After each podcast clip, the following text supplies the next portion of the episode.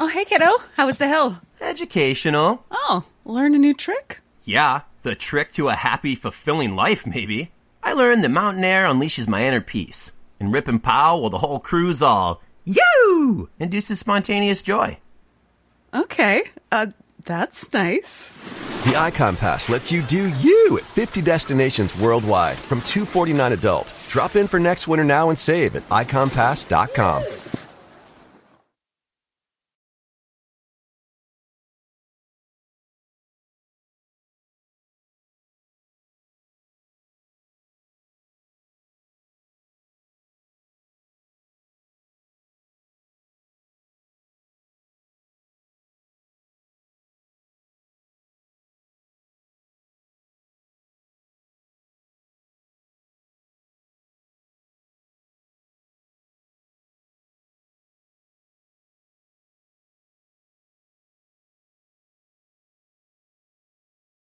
So if we talk about the young generation, a question for both of you, should we start teaching in school maybe with a topic like ecological awareness? To start teaching that in school? I mean, of course you could do that, but I think it would be better to include that aspect in all other subjects so that we show that everything is connected. I am not a bigot. I am a good global citizen and believe all the socially acceptable things that the good grown-ups at the big banks tell the TV screens to tell me to believe. Welcome to the planet, my dears. Wipe your feet. Come on in. No more need for coats in your mother's den. What do you see as the biggest challenges in conservation? The growing human population. Because where we are, there's nothing else. And do you have views about what should be done about that? Can't you guess? Then the doors burst open. The king and queen walked through. There's our precious daughter. If they did not know what love meant, who would? I am so happy that Prince Philip, friend of Jimmy Savile and father of philanthropist and champion of science Jeffrey Epstein's close friend Prince Andrew, and enlightened scientists like Bill Nye will come up with solutions to the hashtag climate crisis. I believe when the TV tells me that science says the earth is dying because of climate change, which is why I became a vegan activist, but I wish we knew how to stop it so poor Prince Philip and Greta can have their futures back. Growing population is a problem, but notice that the rate that the population is growing, human population is growing, is slowing down. It's apparently raising the standard of living of women and girls, people like you. As women and girls get better educated, they have fewer kids, and the kids they do have more resources, so they're better taken care of, and they are more successful. And I think that was the biggest aha to Bill and me when we got into this work, is we asked ourselves, of course, the same hard-nosed question you'd ask, which is, if you get into this work and you start to save these children, will women just keep overpopulating the world? And thank goodness the converse is absolutely true, because they don't do that. In this year's annual letter, Melinda and I take the toughest questions we get asked and give our answers. One that's come up for a long time is, as we make the world healthier, is the population going to get so big that feeding everybody and maintaining the environment is going to be impossible? We find that in every country of the world, this is repeated, that population growth goes down as we improve health, that the faster we improve health, the faster family size goes down, and so we can feel great about saving those lives. Having a child means that your net carbon output per year in tons is 59. From one child is 59. Going on a vegan diet removes 0.8.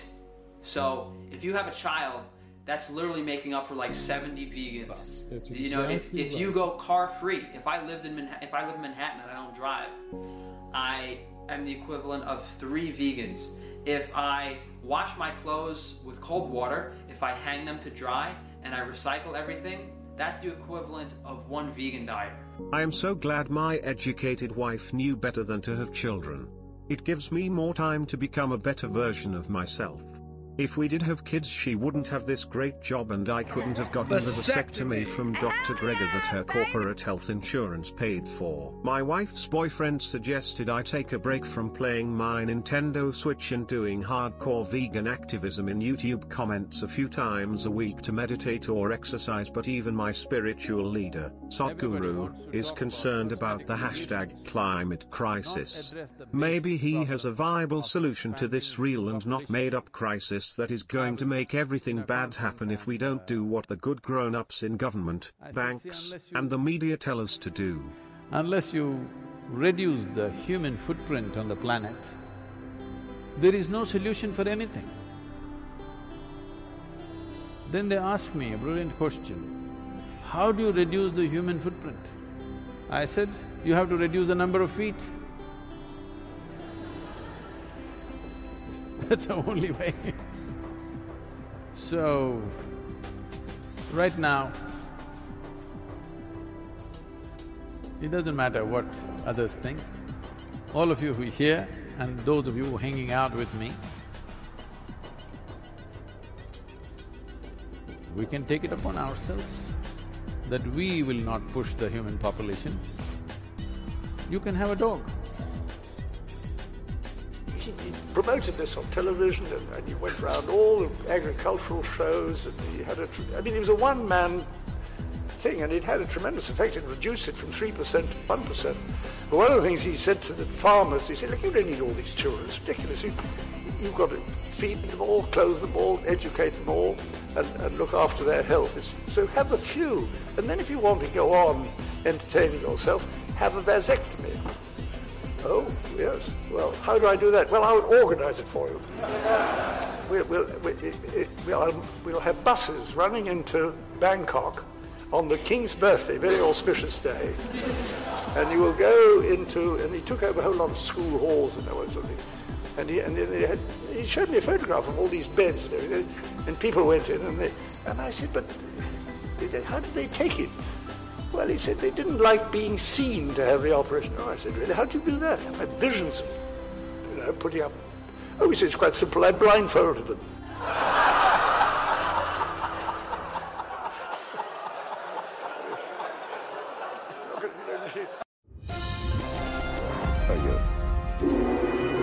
Hey, what's that gadget? Global Citizens breaking news. I am not a bigot. I am a good global citizen who takes the recommended daily dosage of vitamin TV to keep me in a state of anxiety, agitation, confusion and learned helplessness. I am not a science denier. I trust the experts. I do not deny science. The good grown-up experts from science on the TV interrupt this totally real and not made-up hashtag climate crisis to bring you information from a more important and totally real death threat from a global pandemic virus. We must all listen to the experts from science and obey the TV and participate in this totally necessary and justified, mandatory panic. Spoiler alert, you're a scientist. What I will say of this virus, I think we're in the middle of a massive experiment worldwide. And that is... Where are the guinea pigs? Maybe. The experiment is, will people listen to scientists?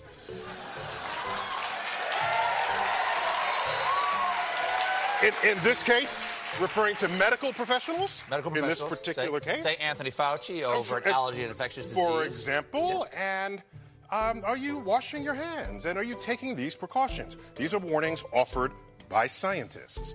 And for our own good. For our own good. And I'd be interesting if we all paid attention to what scientists say, obeying the recommendations of scientists. It's an interesting experiment we're in the middle of. Report by Johns Hopkins researchers and said that as many as 6,000 children a day could die over a 6-month period from preventable causes because of healthcare system disruptions caused by the coronavirus. Our next guest, Greta Thunberg, recently gave $100,000 she had received for her climate change activism to UNICEF to help protect kids from the pandemic. She's also helping raise even more money for UNICEF. She recently revealed she believes she may have had coronavirus after returning home from working in Europe.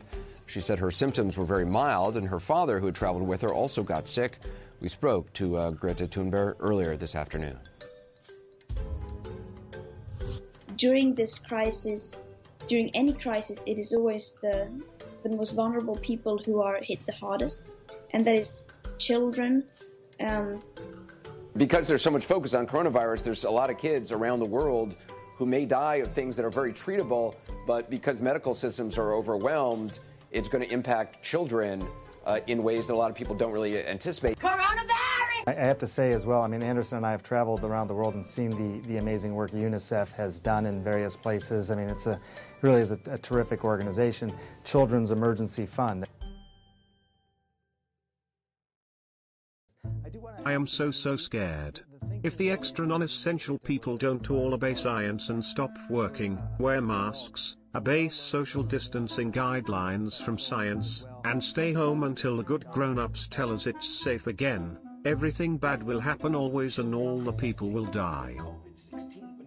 The models clearly show that this is necessary and we have no choice but to listen to the experts from science. I am not selfish. I am a good global citizen who does not hate children and grandma. I will listen to what this brave, grassroots 16-year-old human shield tells me to do. I am not a bigot. The science is settled. We must accept a new normal. My wife's boyfriend is an essential worker on the front lines. He is a university graduate and a department manager at Walmart and understands the science and the models. He assures me that this is the right thing for us non-essential people to do. One of the things I've seen you talk about online too is just how important it is to listen to experts and listen to science. And this is a time when, you know, I was not a very good science student when I was in school, but this is a time it seems that, you know, the global scientific community is so critically important, and we're really seeing just how important it is to follow science. Yes, exactly, and I hope that we can see now the scientific community are stepping up, and they are speaking up more than they've done before, because obviously, this is a crisis that would require the scientific community to speak up, and I hope that people really. It feels like science is getting. The role of science is changing now. It's becoming more. People are starting to realize that we are actually depending on science and that we need to listen to scientists and experts. And I really hope that that stays and that also. Is for other crises such as the climate crisis and the environmental crisis, that we actually understand that we have to listen to the scientists. If the world was vegan, there would be no COVID-19. Up until 10,000 years ago, there were no epidemic diseases. What changed? We domesticated animals. How's it going? I hope you're being safe out there and in good health. And certainly, I hope you're having enough toilet paper at home. Corona emerged due to the consumption of meat. What can I do in the future to prevent this? Leave the meat off your plate. Don't buy any animal products and don't consume anything that an animal died for or has been raped for or has been tortured for. You know what I'm saying? So in order to avoid a pandemic in the future, you might want to look into your current diet and see what consequences to have an animal on your plate might have on a global scale. And you're seeing it right now. You know, this is a small taste. American philosopher John Rawls devised a thought experiment called the veil of ignorance. He suggested that when trying to determine a moral course of action on an issue that affects multiple people, we should make that decision from a veil of ignorance in regarding which person we will be. For instance, when designing a social policy that affects two different classes of people, one can imagine that once this policy has been designed, one will be placed somewhere in this society, with an equal chance of ending up in either of the two classes. The idea is that placing oneself in a veil of ignorance when designing societies or social policies for that matter should result in a more fair as gyms, libraries, places of worship, and gatherings of more than two people have been banned. It's extremely important that these measures are enforced and that we practice social distancing, because potentially every one person can set in motion a chain of events that results in thousands of people being infected. Despite this, it seems that many people in the UK aren't taking this seriously, with photos emerging of packed tube stations and crowded parks. The mortality rates can be expected to increase over time if no countermeasures are put in place to flatten the curve, with hospitals becoming overrun with cases. Sure, if you ignore these guidelines, you may not ever see the victims of your actions, but I can't see how that's morally relevant. If I buy cow's cheese, directly affecting the supply and demand and causing more cows to be tortured and killed,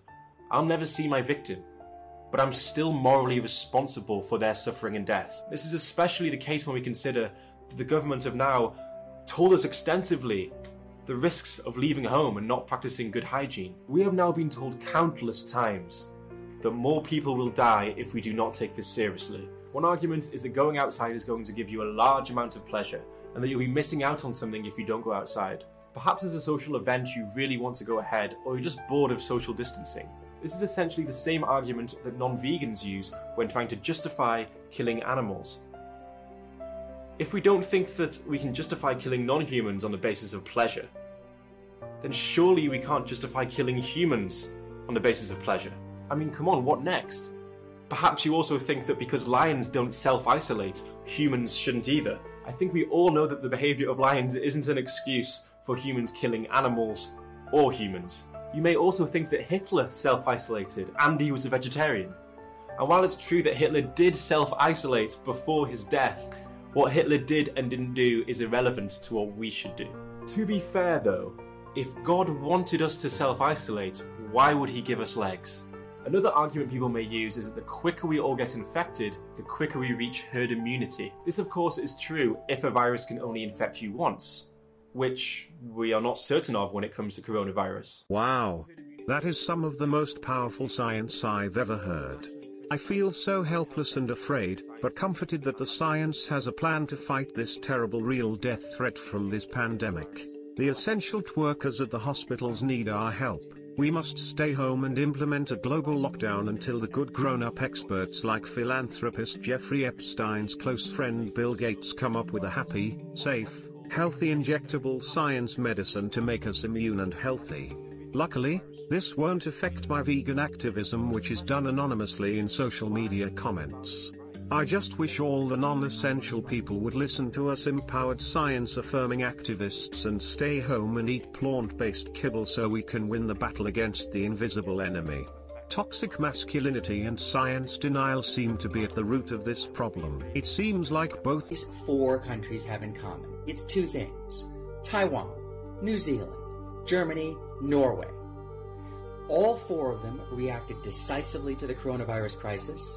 All four of them kept infection rates and death rates low, and all four of them have female leaders. This coronavirus crisis has shown clearly that we need competent, empathetic leadership, and that means more women in positions of power and less of the macho stupidity and sociopathic behavior that we get from Bolsonaro in Brazil, Boris Johnson in the UK, or Trump here in the United States.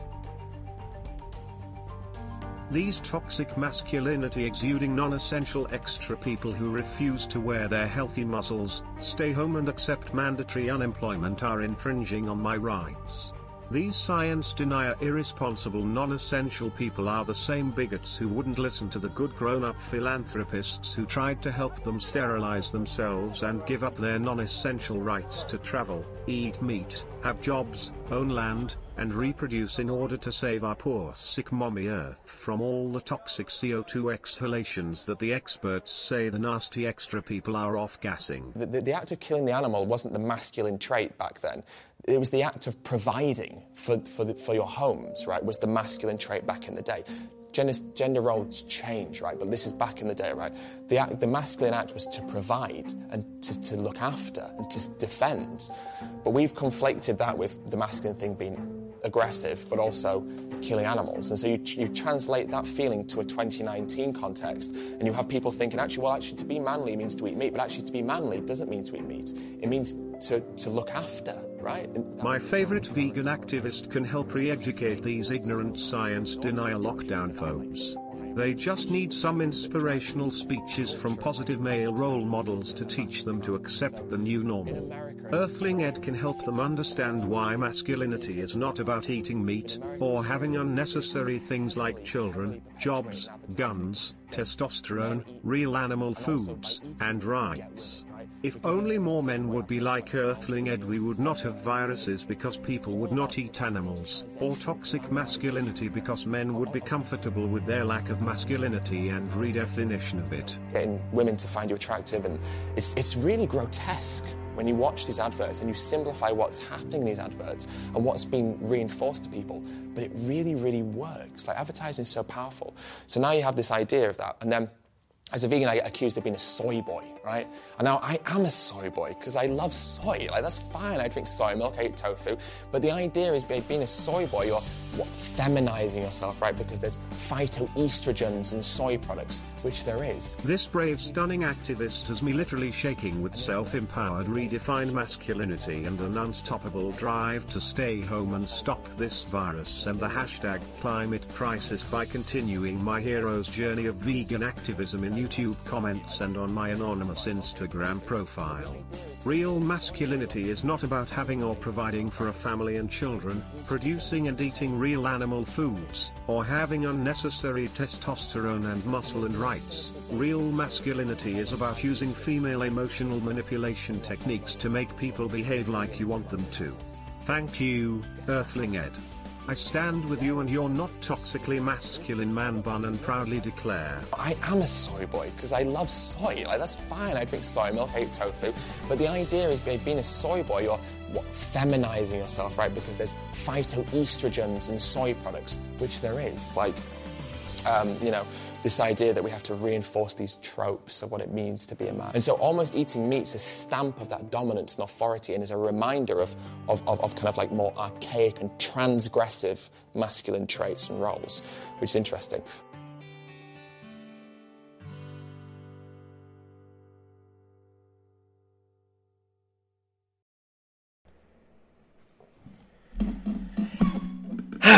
What's up, bigots? What is going on? What's cracking? All right. Welcome to another mostly peaceful live stream. I hope everybody's doing well out there. Mandatory face masks. Wear your face diapers. Who's wearing their face diapers right now? Here we go. Here we go. Staying safe up in my house. Just made sweet love to my wife in this mask. She was wearing the same. It was friggin' hot. Hello. Hello, hello, hello. We have so much to talk about today. We have so much to talk about today. I'm so excited to talk to you all. Hi, I'm Tristan from Prime Watch Health, and I love you. Wear your freaking mask. Mask it or casket. Mask it or casket. Hi, I missed you so much. Hey, everybody. Hey, bigots, I just want to say I'm so happy to see you guys. I missed you so much. It's been like 2 whole days since we got to hang out, huh? Oh, it's so nice. It's so nice. Oh, okay. Evan Hart crying about the audio. The audio's fine. The audio's fine. Let me check the audio. Let's see this. Crying about the audio. The audio's fine. Kevin, I'm tripping about that audio. We're good. Evan Hart, Jay Dyer, what's up? Jay Dyer in the chat. Inga Johnson, Janssen, Diamond Tuesday, what's up? Okay, Louisa Nelson, Dozo, Radical Greek. Hello, everybody. Hello, all you bigots. Hit the like, hit the subscribe, hit the bell icon. The science is settled. The experts have spoken, and we stand with the experts of the settled science that is settled. Because the experts said it is, because of science. And we are here standing in solidarity. Here we are, wearing our happy, healthy masks for solidarity. Okay? I don't care if you are an idiot, conspiracy theorist, retarded, non-entity subhuman, and you think that wearing a mask is not going to help you. I don't care if you think that depriving yourself of oxygen is bad for you. I do not care. You must wear your muzzle. Oh, I got to itch my eye. What are you doing in there? There we go. All right. We have so much to talk about. We have so much to talk about. We got gimps, simps, OnlyFans pimps, and a bunch of funny vegans, like usual. But first of all, we got to say thank you for the supporters of the stream. For those of you who do support, for all y'all who do support the stream, we got a super chat here from, this one was actually Melissa. Melissa sent a, that's via Streamlabs. Sends a Streamlabs. Let's see if that goes through if I send it again. No. How do you resend an alert? Anyways, Melissa donates $5, says thanks for your videos. Melissa, I appreciate that. You guys, the best way to support is via the Streamlabs link or the Super Chats link. Super Chat. The Super Chats link for Streamlabs is down below. And here we go. I got so many windows pulled up. We have so many things to talk about today. We got too much to talk about today. Today in the new normal. Here we go. We have breaking news. Breaking news coming from the Pacific Islands. The good grown-ups at the UN, the good grown-up philanthropists, and the friends of Ghislaine Maxwell and Jeffrey Epstein at the UN, they've got some super important news for us. And they've been activisting so hard. They have been activisting so hard and so well. And where is that? I gotta change my... Hold on. Bear with me. Take that out. Put that in. Okay. The good grown-up activists at the UN, of course, always partnering with the most powerful activists that they can, right? This great activist group, the UN. And the land that the UN sits on was donated by Rockefeller, by the Rockefeller family. The very land that the UN sits on, donated by the good philanthropists at the Rockefeller family. And they're always using these children to help to inform us on what it is we're supposed to be doing to save the world from all the threats that are so imminent, so real, and so dangerous. And I was inspired by this song. I think you guys will be inspired as well. So let's take a listen to these this totally grassroots movement of young artists and... just empowered women, children. We're going to listen to their beautiful song. But first of all, let's see. We'll check in here. We'll check out the intro to the Pacific Unite concert. Pacific Unite, saving lives together. Sorry, it gives like a weird echo inside there. I can't wear that the whole stream. I'm sorry. I think I'm safe now. Pacific Unite, saving lives together. Concert to unite Pacific region in the fight against COVID-19.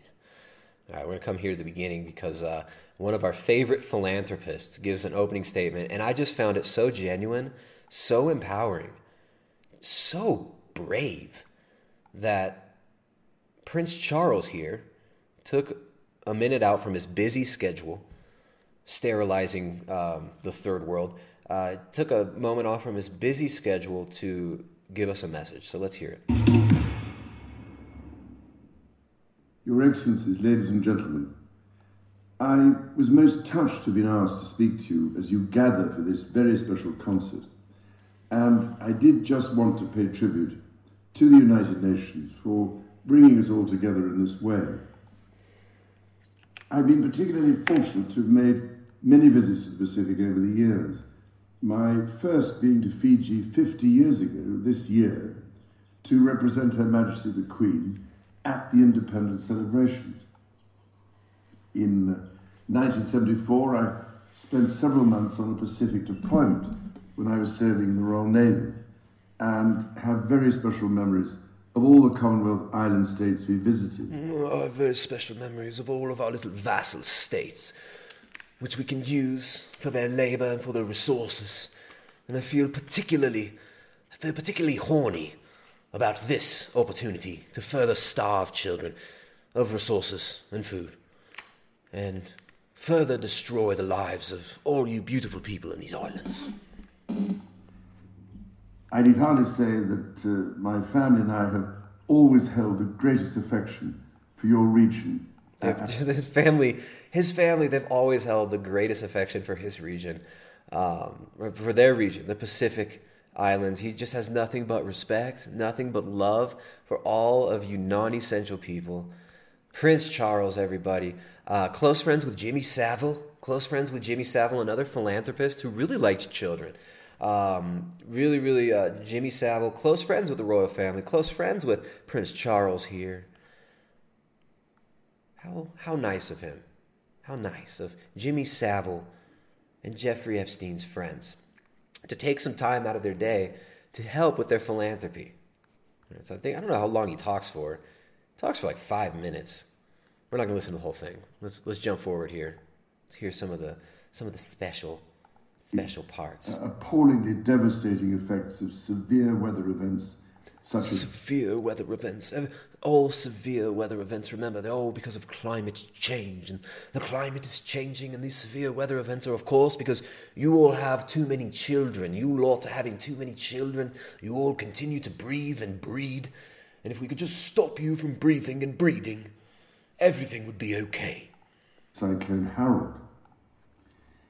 These challenges that you and so many other people around the world now face have at last begun to push not only climate adaptation, but also the increasingly urgent need to tackle the root causes of global warming and climate change towards the top of the international agenda. And this will be at the forefront of issues for the 26th United Nations Climate Change Conference, COP26, in November 2021, Remember, this is Pacific Region Unite in the fight against COVID-19. Wait a minute. I thought we were fighting a virus. What does this have to do with climate change? Wait a minute. Well, guess what? All these regulations, all these things you see being rolled out in response to this situation, these are the same things they were trying to get rolled out in response to the totally real and not made up #climate crisis. Right, which is austerity, which is shutting down small family business, which is erecting a global system, a global monoculture, a global cult dedicated to saving the planet by making ourselves destitute, poor, and starving ourselves. Now, this is how you save the world. Right, stopping eating meat, stopping eating the foods that you need. The foods that you can nourish yourself on your own land, those are bad. You can't fish in the ocean anymore. You can't have livestock. You can't have chickens. You can't have pigs. You can't have cows. Those are all diseased. You're going to get diseases from those. And they're destroying the planet. Their toxic gases are flowing up into the atmosphere and clogging up Mommy Earth's sad, sick little lungs that keep coughing and coughing because she's so sad. Because of the people won't stop living. Glasgow, where I look forward to joining world leaders as they strive to increase both the level of ambition and the acceleration of solutions at scale. So what he's saying here is they want to accelerate this agenda. They want to accelerate what they're calling the Great Reset, this great overhaul of every aspect of our lives. Everything we do, everything we consume, tracked, traced, monitored, and guess what? Dispensed to you. Dispensed to us. Kibble rations, carbon rations, social credits. This is what it's about. It's about Fourth Industrial Revolution, surveillance tech inside of everybody's home, surveillance tech inside of everybody's bodies as well. All right, bigots, you understand that? That's what's going on. We sometimes have to translate for good Prince Charles here. It could be helpful to translate. If you want to be the big man, the big daddy. Oh, if you want to be the big man. We got a nice super chat. There we go. I'm getting some support. Remember, you guys like these streams. You guys like the content we're putting out. You better support. You ain't getting these streams. We don't get support. I'm serious. These streams are being held hostage. This is a hostage situation. The stream is held hostage, and you guys got to send them super chats. And the best way to send the super chats is through the Streamlabs link, guys. Thank you, Dewald Swanepoel. I butchered your name. Sorry, dude. DeWall sending 10 euros, says, we love your streams, Tristan, hoping this small donation will nullify my bigotry. DeWall, you've proven yourself not a bigot. I don't see a face mask emoji in your comment, but you have proven that you're less of a bigot than everybody else here. Remember, the only way to really prove you're not a bigot, the only way to offset your terrible, disgusting carbon footprint is to send those super chats. You will receive tenfold in carbon credits for those super chats. So thank you very much. Those are all going to go to directly to Prince Charles here and his lovely philanthropist family. All around the world, as we learn to live with and recover from the pandemic. All around the world, people make time, romping and a stomping, because I'm in my prime. This is Prince Charles. We have the opportunity to reset and build back better to a more sustainable, resilient, and inclusive future for the generations that will follow. Ooh, resilient, inclusive. Guess what he means by inclusive? You all got to take part. Everybody must be included. That's what they mean by inclusive. What they mean by equitable is mandatory for everybody. They want equitable digital currencies, equitable tracking and tracing of everybody, equitable dishing out of mandatory happy, healthy medicine injections. Sustainable, resilient, inclusive. Meaning nobody's excluded. You're all going to get tracked like cattle. This is what these people want. If we continue to submit, if people continue to buy into this shit, if people continue to buy into the nonsense that they're told on their television, if they continue to buy into the nonsense that these social media starlets and stars are pumping out, they continue to believe the bullshit celebrities from the Hollywood pedocracy. If people continue to believe that, that's where it's going. Inclusive, resilient. This is a rebranding of Brave New World. This is technocracy. This is, what do they call it? They call it fully automated luxury communism. We talked about the last one. You had Forbes, The Atlantic, New York Times, all talking about fully automated luxury communism. It's going to be great, sustainable, resilient, inclusive, tolerant, progressive. All these words that sound nice, they're buzzwords. They're empty. They're hollow propaganda slogans. The dude's reading off the teleprompter, doesn't give a shit about you, does not care about any of us. This dude is best friends, best buddies with Jimmy Savile. I'm sorry, the late Jimmy Savile, who was knighted. I'm sorry, Sir Jimmy Savile. And the things that he's guilty of, you can't even say them. It's shameful to speak the things that these people do behind closed doors. It is absolutely vital that we rapidly scale up our efforts to restore and protect humanity's lost balance with nature if we are to build the necessary foundation for sustainable and inclusive growth for generations. We have to reconnect with nature. Nature. Guess what he means by that? He means you get out of nature and we keep human beings away from nature because they think that you're an abomination in nature. They see us as cattle, worse than cattle. They see us as a cancer on the planet. And these people have openly programmed generations to repeat and believe the same thing. There we go. Got some. Look, you see what that is right there? That's real food. That's real food. That's real cheese. That's real cheese. That's food that comes from the mountain we live on. Indigestible herbs and shrubs from this mountain, from the valley we live in right here. Our cows turn this into bioavailable protein, fat, and carbohydrate. We turn that into cheese. Look at that. They want to make this shit illegal. They're telling you that it's more sustainable for you to have GMO soy that's grown by debt slaves in Chile or Argentina or Brazil. And then you take that Brazilian or Chilean soybean and send that over to China. Then in China, they're going to take that and put it through a super magic science machine. Ooh, science! They're going to put it through the science machine. And the science machine is going to turn that into a plant-based cheese that tastes like plastic. And they're going to ship that from China back over to the United States, wrapped up in plastic, and send that to your door. And, oh, you can get it delivered right to your door from the super awesome science machines from Amazon.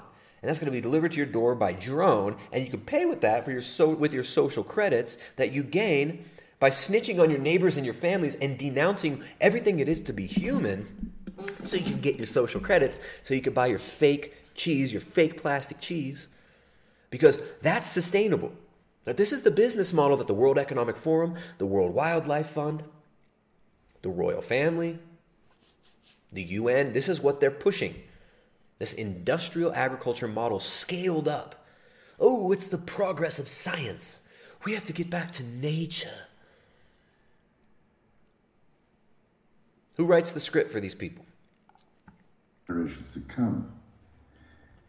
While seeking to raise the global ambition for net zero from... Net zero. Guess what? When you exhale, when you breathe, the breath of life that comes out of your body, that breath of life that you're blessed with by the Creator, that you're given by God, that breath of life is being determined to be a biological weapon that is being called a contaminant.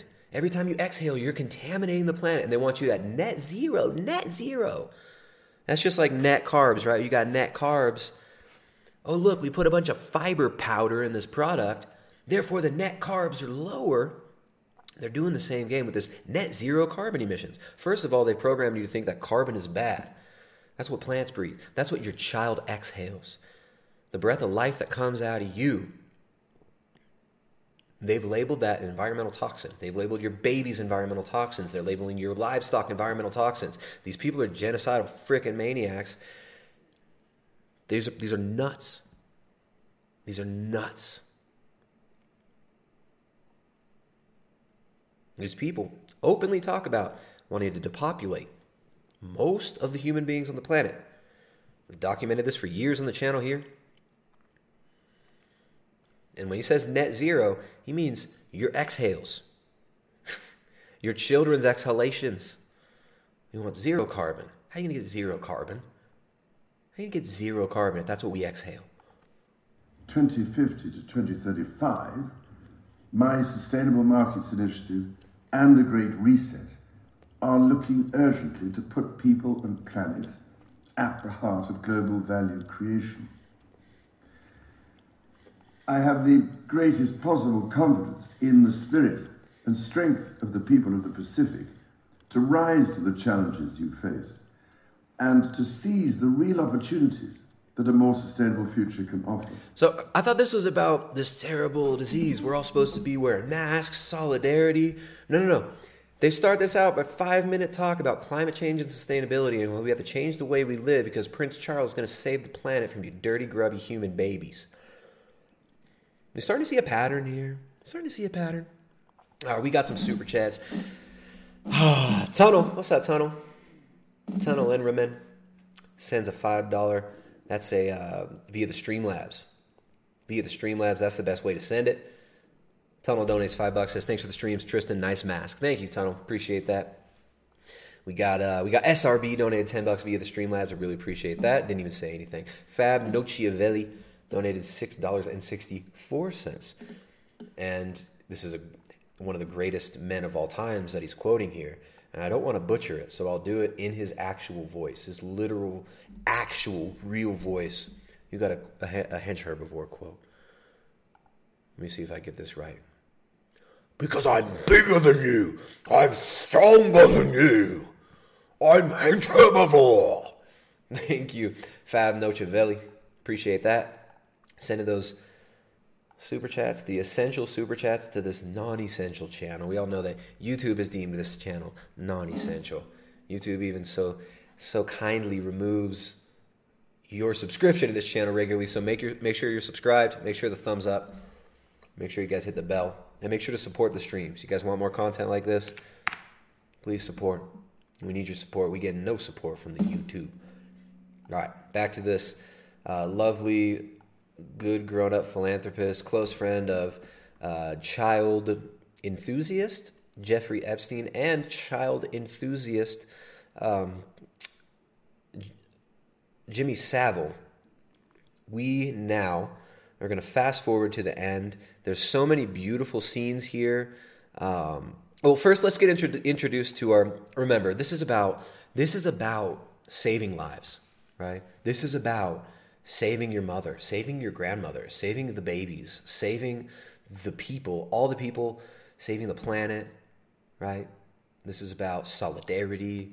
We need to come together as one. We need to defeat the invisible enemy, right? Well, let's see how they're proposing we do this. Let's see how they're doing it over there in the Pacific Islands. Hi, it's Dr. Teller here. Hi, beautiful people, and warm Pacific greetings to you all. You're probably wondering why I lost my voice, but I've been screaming with such excitement because I'm a part of this amazing digital concept. It's called Pacific Unite. That's right. I'm excited because we're going to be connected with some of our most famous and most entertaining Pacific people, like Devaka, Justin Wellington, Justin Timberlake, or maybe not Justin Timberlake, but a whole lot more. And we will also hear some amazing messages from some of our key Pacific leaders from the United Nations. This is how much respect the United Nations and Prince Charles have for the people of the Pacific Islands. This is the host of this amazing concert. Amazing concert. The United Nations put this on. This is their YouTube channel. August 15th, this premiered. Concert to unite the Pacific region. We've got this lovely, beautiful woman. This woman. Woman. That is a woman. Okay? I see some of you in the chat. Probably not even wearing masks. Who probably don't think that this is a beautiful woman. A woman with a womb, right? This is what a woman looks like. If you don't think that's what a woman looks like, what the hell's wrong with you? What's your problem? Are you afraid? What are you, some sort of bigot? Do you know what year it is? It's 2020, and this is what women look like. In the Pacific Island, this is what the traditional woman looks like, and the UN is there to help these women to be empowered. Okay, so this is how much they respect you over in the Pacific Islands. We're going to jump forward to the last song. We have so much. Auntie Tala, thank you so much. Oh, it's so nice to see Auntie Tala again. Here we go. We're coming near the end of our Pacific Unite concert, but I just want to remind you, just with all of us, very important, we stay connected with each other. Look out for our families, our village, our communities, and help those who are most vulnerable. So make sure we all stay connected. In order for us to move forward, we have to do it together. So it's up to me and it's up to you to all work together as we do as Pacifica. I love you all. God bless you all. And we hope to see you again. Pacifica Unites. Aloha to. Bye.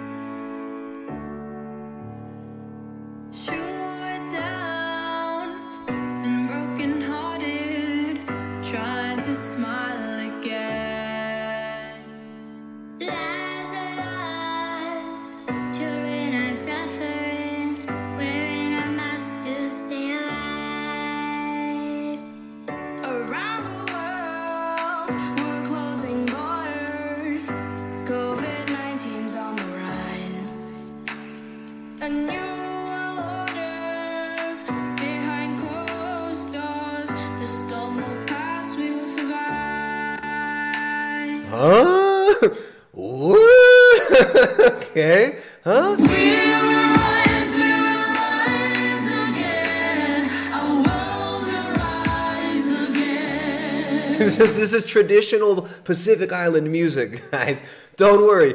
These are the traditional chants. The traditional chants of the Pacific Islanders.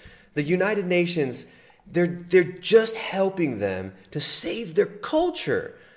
To save their culture. Like, what was this little girl's line? You know, and this is totally their voices too. I mean, this is just like a spontaneous expression of their solidarity, and spontaneous expression of their rich culture, right? With the United Nations, which is all about tolerance and really just helping cultures to be tolerant of each other, Let's listen to the lyrics one more time.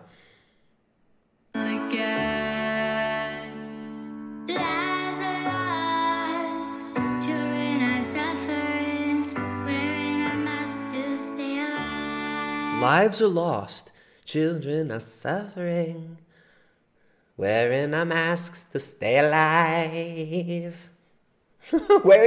Because if you don't wear a mask, you're going to die. But, of course, none of these children in this video are wearing masks. No? None of them are. Why aren't they wearing masks? Why isn't the little auto-tuned 6-year-old human shield here wearing a mask?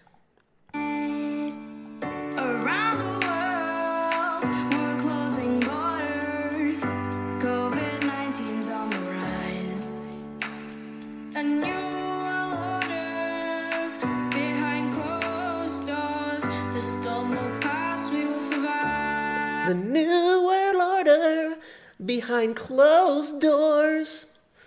This is the anthem of a generation. This is what the people of the Pacific Islands want. They want a new world order. They want it. They want this, and they just need your solidarity, says the UN. How freaking? I don't know, let's keep going. You guys hear the whole song.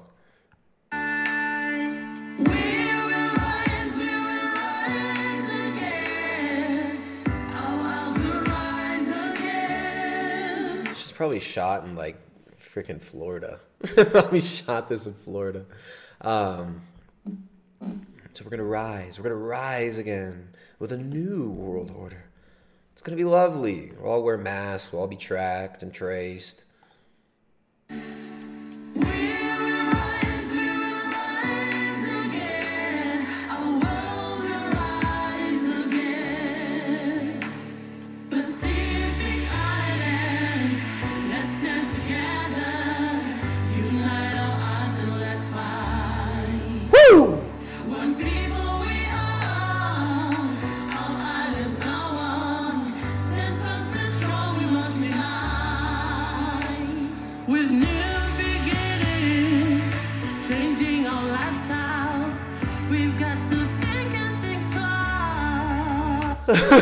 That's what the people want, this. With new beginnings, changing our lifestyles, cutting off our peepees and wearing masks. A new world order, afraid of everything. We can't breathe on each other anymore. We will rise, we will rise, we will rise. We will rise again. Say, we will rise, we will rise, we will rise.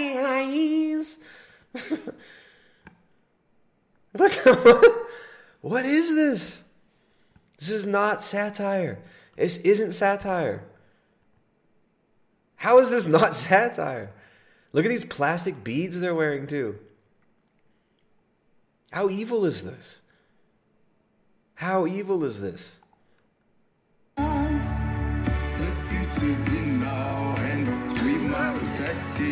The future's in our hands. We must protect it.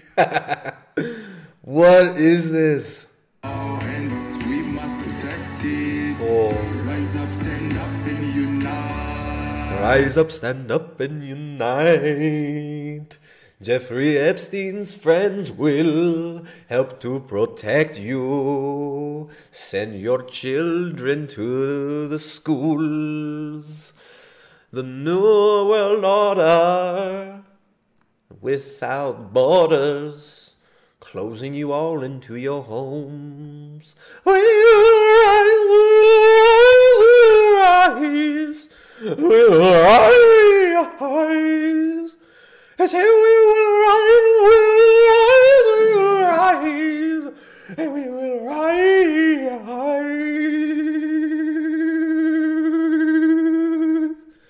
Around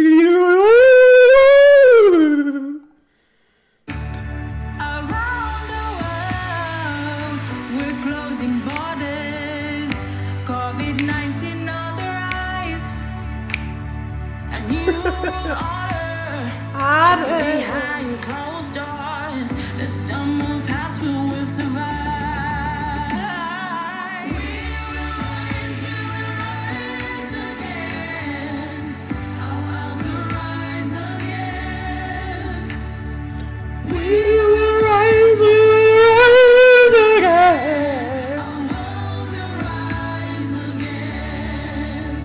worry. There's nothing to worry about. See? Look at the indigenous people. Look at the minorities. Look at the oppressed masses. They're ready. They're ready for solidarity with Prince Charles and the World Economic Forum and the UN. They're ready. We're going to fix it all.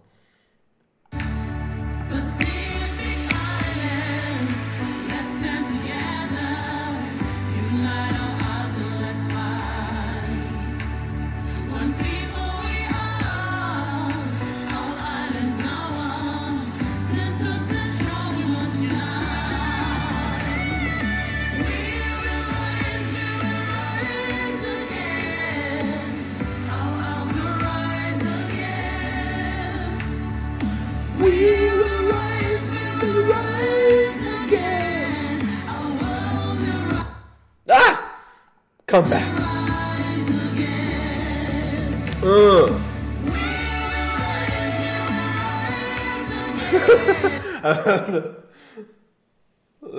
This one. This move. We will rise again. Our love will rise again.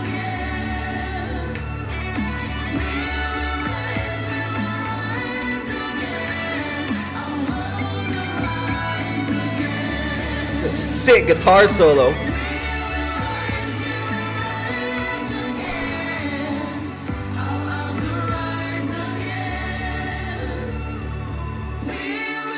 Oh, thank you.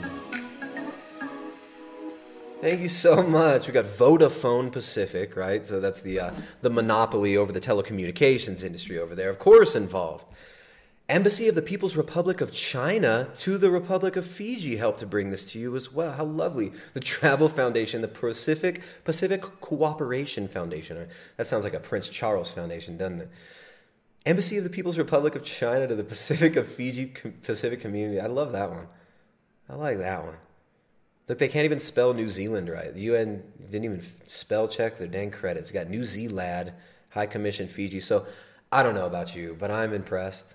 I just feel, I feel really good about this. I feel really good about where the world's going.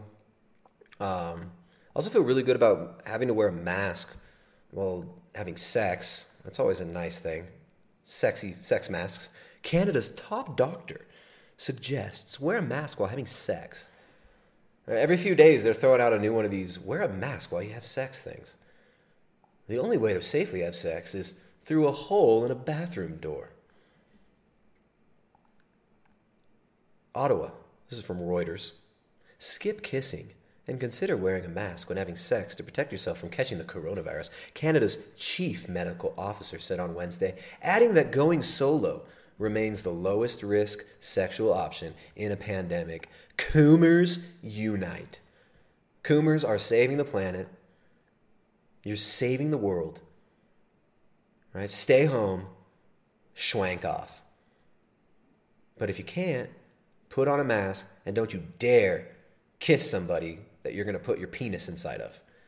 Right? You're going to put your penis inside of this person, but do not kiss them. Do not kiss them. So every few days, I mean, I know we talked about the last week, there were a slew of articles about wearing a mask while getting freaky. The Washington Post, how our brains numb us to COVID-19's risks and what we can do about it. What can we do about this? Our brains are numbing us to the risk. Let me guess, you can watch more TV, you can get your daily dosage of vitamin TV. So here's the Washington Post. Not enough people are scared. You're not scared enough, says the Washington Post. This is a while ago. It's a couple weeks ago. But not enough of you were scared enough. How our brains numb us to COVID-19's risk and what we can do about it. Right? Because your thoughts are just your brain. Oh, your brain just must be broken. You don't believe that we should all lock ourselves inside forever? You don't believe that this is the proper response? Oh my goodness. Oh my goodness, you don't believe that? Your brain must be out of balance. We need to fix your neurological wiring. We got to rewire you.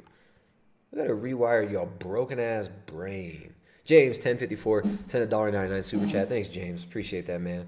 says, I support you, Tristan, all caps. So I'm feeling extra supported with the all caps. Only thing is you put a smiley emoji, but there's no mask on the smiley. So I feel a little bit intimidated and a little bit offended. So yeah, thank you for supporting me. But what's up with the maskless emoji? Kind of weird, man. Get with the times, 2020. We will rise, we will rise again. We will rise again. All right. This is, I mean, there are many advances happening in this battle, right? This total onslaught that we're fighting. We're fighting a major battle, and we're winning, guys, because look, USA Mask Market has an LED smart mask. Whoa. So we've got the LED smart mask. We know what we're wearing when festivals come back. This voice-activated smart mask will simulate your mouth's movements. And the mask will also smile when you're not talking. But when you're talking, it'll move. Wow. Wow. Oh, so cool. I want that. I need that. If I had that, I would be happy. If I had that, I'd be fulfilled. I would stop chasing my tail and searching for that something that I just can't put my finger on. If I could just buy that consumer electronic device to put on my face. Yeah. Maskmarket.com unveils LED smart mask. Here's the YouTube video. Let's see what they got to say. Oh, it's the same video. Look at that. Hello. Here's my mask. The mask also smiles when you're silent. It smiles when you're silent. It doesn't smile when you're talking, but it smiles when you're silent. Because being silent is something to smile about.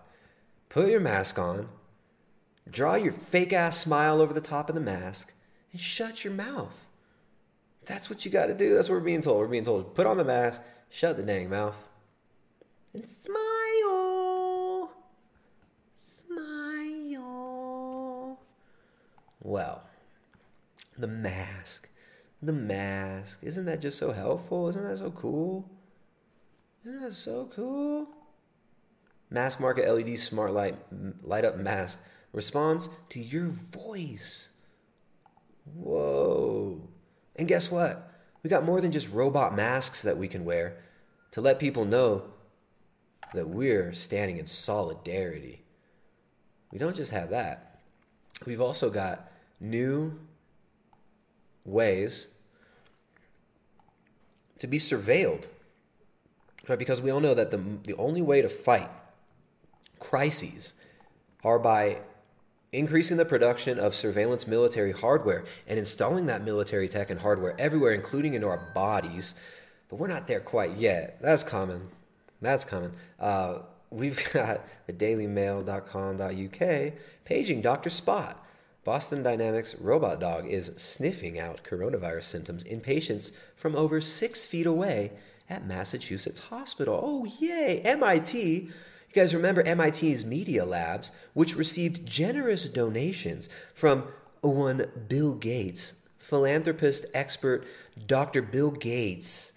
Dr. Bill Gates he gave a $5 million donation to the MIT Media Labs after being directed by Jeffrey Epstein to do so.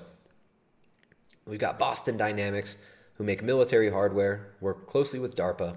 Look at this. They've got the military hardware dog-like robot, which they were talking about having policing the streets and engaged in warfare, fighting guerrilla war. These warfare tools can now use super advanced science cameras, super advanced science sensors to get the science settled on if you're infected or not. We will rise again. We will rise. So don't worry, guys. We will rise, and Boston Dynamics will send killer robots to help diagnose you. So getting used to these robots, which could very easily mount a little gun on there, couldn't you? Couldn't you? These things are designed for warfare. These are warfare tools, remember. But no, they're just going to point cameras at you for now. Okay, they'll be able to tell your blood oxygen saturation, they claim. An infrared camera that measures temperature and breathing rate, and 3 others that filter different wavelengths of light to gauge pulse and blood oxygen saturation. So while you're wearing your blood oxygen decreasing masks, these things can walk around and they could tell you if you're healthy or not. They'll tell you if you're healthy or not. RoboCop is here. New police helmet scans for signs of COVID and uses facial recognition. Oh, this is just to stop a virus. RoboCop. Let's have RoboCops. The RoboCops will protect you. We will rise. We will rise again. We will rise again. RoboCop. To protect you, of course. Now, we've got good news. I know a lot of you are looking for, you're trying to figure out like what's the best mask to wear? And a lot of you are asking like, what's the hottest celebrity mask? Well, everybody's favorite celebrity, Marina Abramovich disciple, Lady Gaga. At the MTV Video Music Awards, wore some lovely masks. Look at this beautiful mask. Look at this lovely transhumanist mask and this great outfit, this empowering woman's outfit. I'm thinking about getting my 8-year-old daughter the same outfit for Halloween. This is something that, you know, young girls should always be exposed to, right? Lady Gaga slapping her WAP on the ground and wearing this like transhumanist robo mask. We talked about this on the last stream, but this ties in. All this like bondage imagery, that they're sending to you, telling you, no, if you don't want to wear a mask, you're toxic masculinity. You are a psychopath. How dare you? My childhood. You're a sociopath if you won't wear the mask. You're evil if you won't wear the mask. Oh, look at this one. Look at this lovely devil horn, goat horn, studded goat horn, red leather, satanic mask, and this great, look at that hand sign she's, does that look familiar? What is that hand sign? She's a huge Texas Longhorns fan, of course. Huge Texas Longhorns fan. So look at the mask. She's showing you how to be a good global citizen. Oh, look at this. Bubble mask. Bubble mask. Okay, so remember masks. Masks have been used as initiation rituals from time immemorial. When you look at the initiation rites of groups of dorks like Freemasons, the hoodwink. And to be initiated into Freemasonry, they come, they get on their knees with a mask over their eyes. They can't see, they're bound, they are chained.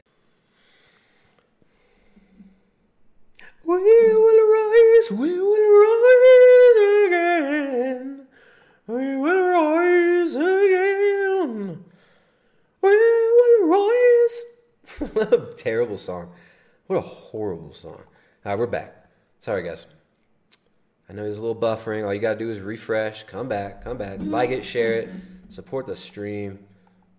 Here we go. We got a super chat over here. Thank you so much for those super chats. Tunnel sends $5, says, getting our fresh daily dose of vitamin stream. COVID has no chance against us now. Thank you, Tunnel. Will donated $5, says, did you hear Miley Cyrus was never really vegan? What a bigot. Yeah, we'll get to that. William Kareen donated $2 through Super Chat, says, great scope on this channel, tied together well. Appreciate that. We try to go broad. We try to have fun. We try to do a little bit of all of that. All right, so Lady Gaga, wearing a freaking bubble head. Wearing a bubble on her head. You know, Lady Gaga, I mean, these pop stars, they get used not just to influence the masses on a conscious level, but unconsciously as well. All these outfits we're constantly seeing these people wearing, their mannerisms, and even deeper things, right, that are going on below a lot of people's conscious level. Like, you look in people's eyes and you get information. When you look into somebody's eyes, there's a lot of information transferred. You know? So when these chicks have their eyes all painted up, these emotionless dead eyes from these... The big man, the big daddy. Right? These abused children who grow up to become glorified whores like Lady Gaga. This is what these images are being repeated to the youth. These are their idols. They're told that this is who you look up to. You look up to these slut, skank whores who will sell their holes and sell their soul for a little bit of fame and money and attention. These get thrown in front of these children as if they're these people to look up to. This is an artist. This is an empowered woman. Look at this empowered woman spreading her legs on stage and calling herself a whore. And singing sexually explicit lyrics about being abused. Wow. Look at this empowered woman. Dressed up like a satanic sex slave. How lovely. Right, you get these images, they get pushed constantly. But what's up with the mask, right? Before I got cut off earlier, I was talking about the importance of masks, the importance of blindfolds and initiation rituals. You look at these mystery schools, these occult orders, these esoteric groups, these dork losers like Freemasons. When you look at their initiation rituals, there's always a mask involved, right? And look at the film Eyes Wide Shut, which there's a lot of interesting stuff going on in that film. You guys make sure to check out Jay's channel. Shout out to Jay Dyer. Check out Jay's channel. I know he's done, he's got a chapter in his book about Eyes Wide Shut. All right, one of my favorite Kubrick films, Eyes Wide Shut. That mask ritual. With the mask, the loss of one's identity. The changing of one's identity. The transformation of man into something different. Into something new. And this is a process, this alchemical process as these people call it. Or as these people see it. It takes a while. They're looking at generational efforts to change how people behave. What they think is normal, what they think is good, what they think is righteous. And so all these different masks that these celebrities are wearing.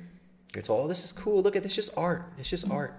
You got L.com with these articles about Lady Gaga. But then L.com also put this lovely article out the other day called I Hired a Gimp to Clean My Apartment. Now you're being told, wear a mask, stay home.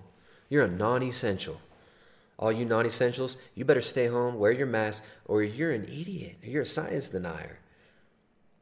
You're possibly dangerous. Maybe you should be locked up. You're given these messages by L.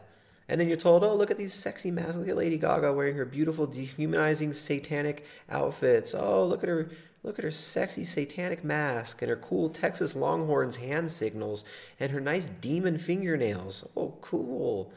Oh, cool. Well, Elle's also over here writing about weird fantasies. We've got an anonymous article, which you guys might be able to theorize on who wrote this later. An anonymous article, I hired a gimp to clean my apartment. The aura of uncertainty made me more open to wild conduct. The aura of uncertainty, right? You're given this humiliating, dehumanizing guideline. You got to wear masks. Oh, how dare you? We got some super chats. I'm going to come over here and read some super chats real quick. Dickie Goodman sent $4.99. Didn't even say anything. Thank you, Dickie Goodman. Appreciate that. All right, we read that one. Thank you, William Kareen. Thank you, Dickie Goodman. Hot for Health sent $5. There you go. What's up, Hot for Health? Thanks for supporting the channel. I appreciate that. She says, We will rise above nature while giving human rights to animals in nature. We will not be bigots. We will cover our faces, hair, everything except WAP. You have to cover it all. You have to cover everything except your WAP. What a disgusting pop culture these people are pushing on us. So here we go. This all this mask imagery. Here's some of the fantasy pulp magazine content that L is throwing out there with this. The aura of uncertainty made me more open to wild conduct, right? The aura of uncertainty. You guys notice an aura of uncertainty lately? As you're being told conflicting things by media all the time, as you're being told things that you know are not true, that you don't see with your eyes. That aura of uncertainty. They want you to feel uncertain. They want you to feel learned helplessness. You don't necessarily wake up one day with the thought, I'm going to bring a bondage slave into my apartment. Becoming a dom isn't something I've ever fantasized about. BDSM, even in its more vanilla interpretations, hadn't featured in any of my sexual relationships. But I was at an uncomfortable crossroads in another part of my life. Oh, if you're just uncomfortable, you might as well, right? And this whole thing about relationships, right? Oh, it's just a sexual relationship, nothing more. It's not like a real relationship. Sexual relationships, you're supposed to have many of them as a woman. As a woman, you're supposed to have many sexual partners. You get told, if you're just promiscuous and you just get banged out all the time, then you're going to be empowered. That's empowerment. That's feminism. It's empowering to be a whore. It's empowering to be hypersexualized. It's empowering to be hypersexualized to the point of being basically dehumanized. This is good. This is, tolerant or progressive or what other keywords you want to throw in there. Sustainable. It's sustainable. It's so sustainable. I was uncomfortable at a crossroads in another part of my life. Living abroad, my boyfriend, who I'd met there, shared a house with for a year and a half and loved intensely, had suddenly moved back to rural America, and I was trying to make a tough decision whether to follow him and risk ending my career or dive back into the London fray, chase jobs, and surrender that relationship. Hey, who wants to guess what choice Elle magazine would have you make? All right, so this totally real person writing this article says, I was at an uncomfortable crossroads in my life. I was at an uncomfortable crossroads. I wasn't looking for punishment, nor to vent my frustration through sadism, at least not consciously. But it's probably true that the aura of uncertainty hanging in the air made me more open to risk-taking and wild conduct. You see this? The aura of uncertainty in the air made me more likely to take risks and act wildly. Do we see anybody doing that? You guys see anybody doing that? Anybody who's been, locked in their homes, told that they're non-essential, given conflicting, unscientific guidelines all the time, shifting, changing rules that don't make any sense, that aren't really based on helping people. Well, that uncertainty, those mixed messages, that schizophrenic message that gets pumped out, that can be used to increase people's risk-taking behavior. People are more willing to do stupid shit that they weren't going to do before because of all the surrounding stimulus. The confusion, the nihilism, the conflicting information, all this learned helplessness, this feeling of complete isolation. You're not in control of anything. People are making stupid decisions, right? Suicides are increasing. People are relapsing on drugs and alcohol. But they're telling us, no, this is good. Stay home, save lives. Check it out. It's sexy to be a sex slave, a bondage sex slave in somebody's home and get treated like a dehumanized dog. Right? This is cool. This is empowering to be treated like a beast, like an animal, and be told to wear a mask. Right? So this article right here, the way I see this is way more than just some fun, sexy article from Elle.com. This is more than just hey, let's make women a little bit more degenerate and kick that ball down the road a little bit more to break up the family and destroy people's connection to themselves, to their partners, to God. No, this is even further than that. This article is essentially, this is allegory. This is allegory for what we see in the world right now. Josco Kraken sends Canadian $2, says the masks are a step before mandatory niqabs. Niqabs. Well, yep, it's a placeholder. Okay, I wasn't looking for punishment. But it's probably true that the aura of uncertainty hanging in the air made me more open to risk-taking and wild conduct. Moments of escapism that allowed me to distract myself or snatch at control. I moved in with a lady DJ with a reputation for deliciously uncivilized behavior. So I moved in with a degenerate, promiscuous drug user. Ooh. I adapted myself to her topsy-turvy body clock, despite my 9 to 5. So that I could hang out at her parties and never have any alone time. Because this is how you should be acting, right? You should be hanging out with the most degenerate skanks you can find, hanging out all night, doing coke, drinking, stay up all night, sleep all day. This is going to make you feel better. So you don't have to be alone. It's so bad to be alone. Go hang out with whores. And when she received a DM with the most indecent of proposal from a self-titled gimp in search of a couple goddesses to torment him on the regular, I didn't dismiss it out of hand. Giggling and swigging from a bottle of Patron, we negotiated terms and rates. He was to pay us handsomely for our privilege of abuse. So this dude's going to pay them to abuse him.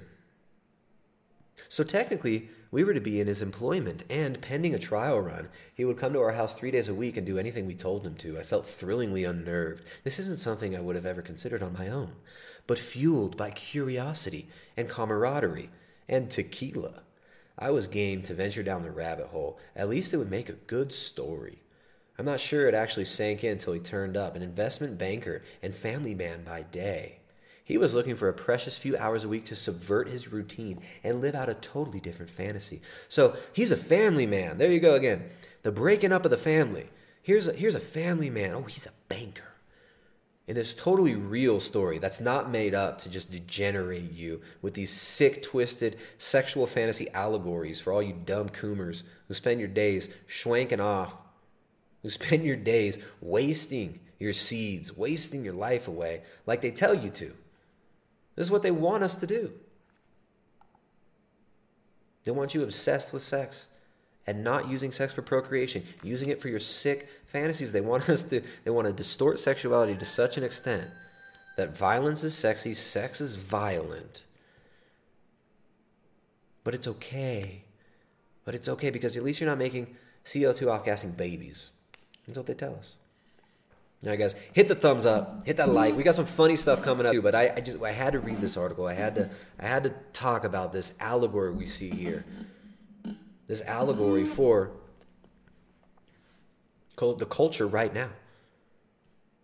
For the culture right now. So an investment banker and family man by day, he was looking for a precious few hours a week to subvert his routine and live out a totally different fantasy. All right, just living in fantasy world. This is so cool to just live in a fantasy, they say. He arrived at our door in chinos and a striped shirt, excused himself to the bathroom to get changed, and reemerged in just a small pair of black pants and a leather mask. I gawped at his dad bod, while my more termagant flatmate commanded him to his knees, smacked him around the face, and demanded he kiss her feet. Okay, so here we go. The masked crusader saving the planet emerges from the bathroom wearing a leather mask and immediately is abused, smacked around, made to kiss their feet. And so it began. The DJ took it to it like a duck to water, which I guess I shouldn't have been surprised by. Previously, having worked at a feminist sex shop, she had a Mary Poppins bag that endlessly yielded toys, leathers, and latex, which we delighted in trying on. She brandished a real cat-o'-nine-tails, where I preferred the poking properties of the plastic retractable lightsaber, aware that I was the stooge to her vixen. It was weirdly liberating for a thing that involved manacles and duress. So it's so liberating to chain a man up who's wearing a mask and have him pay you to abuse him, humiliate him, and beat the crap out of him.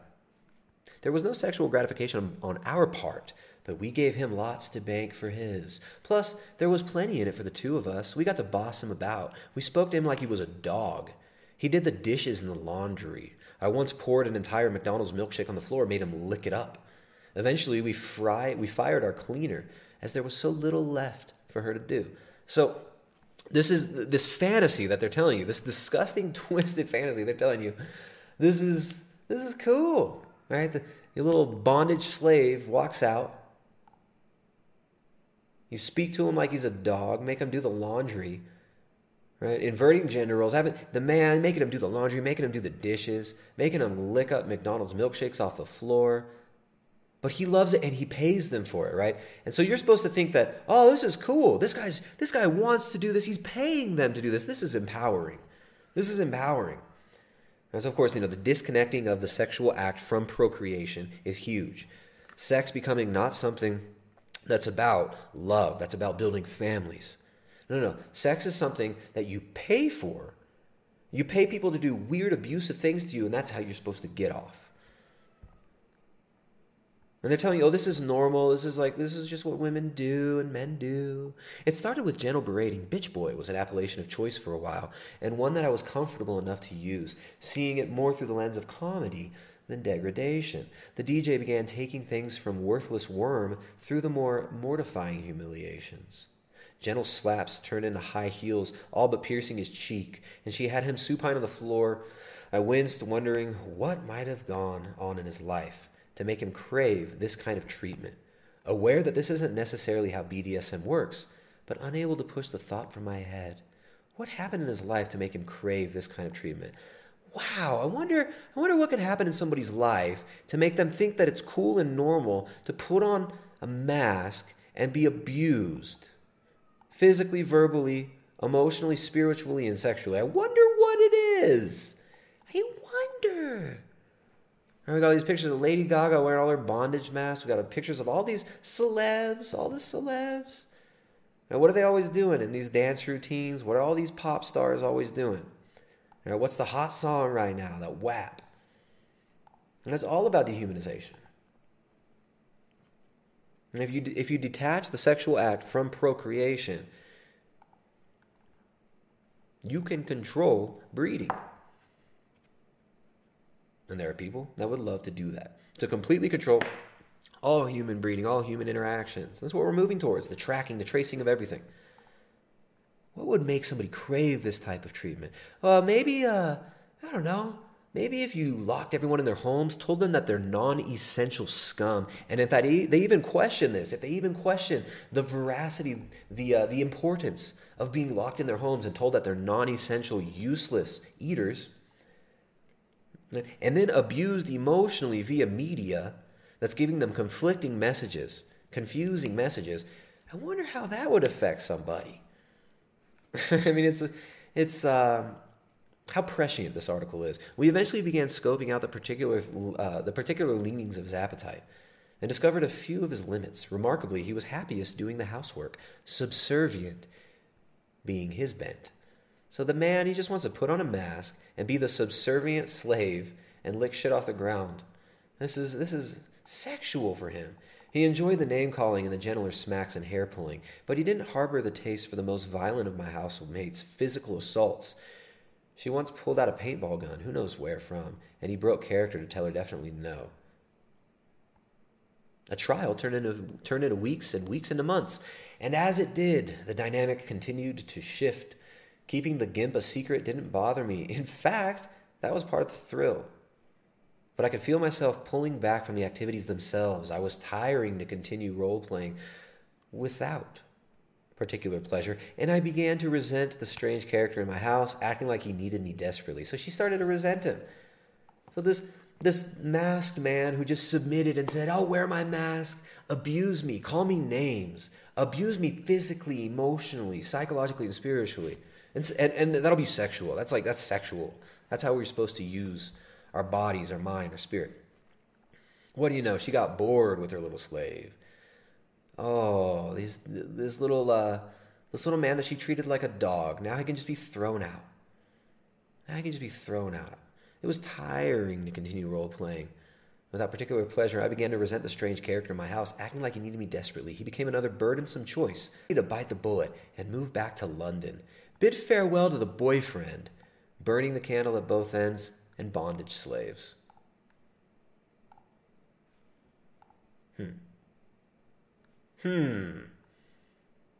So she's all done with her boyfriend. She learned so much from this. Love. This is just love. Love is love. Someone in the chat, love is just love. So love is just getting the shit kicked out of you and being embarrassed, humiliated, and treated like a straight up slave. But this is good. Wear your masks. Masks in her casket. People who don't wear masks more likely to be sociopaths. Here's from 4 days ago. Another of the same article, right? They keep rerunning the same ones all over the place. Metro.com/UK. You're more likely to be a sociopath. So if you don't wear your mask, you're a sociopath. Put on your mask. Be the gimp. And let yourself be called names, be treated like a dog, like an animal, tracked, traced, and branded. All right, so this is, I see this article, I mean, it's not really, it's not fun to read this filth. It's disgusting in every way. It's shameful to even read these things. But this is a very, very prescient allegory for what we see going on in the bigger picture world right now. Is that man in the mask you? Is that you? I sure hope not. But if you don't join the hive, yeah, there you go, Nash. If you're not a part of the hive, you're a sociopath. But there's something wrong with you if you don't trust Bill Gates, close friend of Jeffrey Epstein, Bill Gates, who says he wants to depopulate the planet. If you don't trust him, there's something wrong with you. You're some sort of an idiot, retarded non-entity if you don't just believe what's on TV. All right. We had like 200 and something earlier, and we only have like 150 now. What's going on? What's going on? Guys, hit the like. Hit the thumbs up. Share this one. You know YouTube doesn't share these. We get no share love from YouTube. And guys, make sure to support the stream. The Streamlabs link is in the description of the video. I'll throw this up in the chat right now. So yeah, and then LBC Orica mentioned something that's really important. Where's the comments on these articles? Why aren't there comments? You ever wonder why all these mainstream outlets, they don't have comments on their articles anymore? Because they don't want you commenting. They want you consuming. They want you to shut your mouth. They want you to shut your mouth. Wear your mask. And let yourself be dehumanized.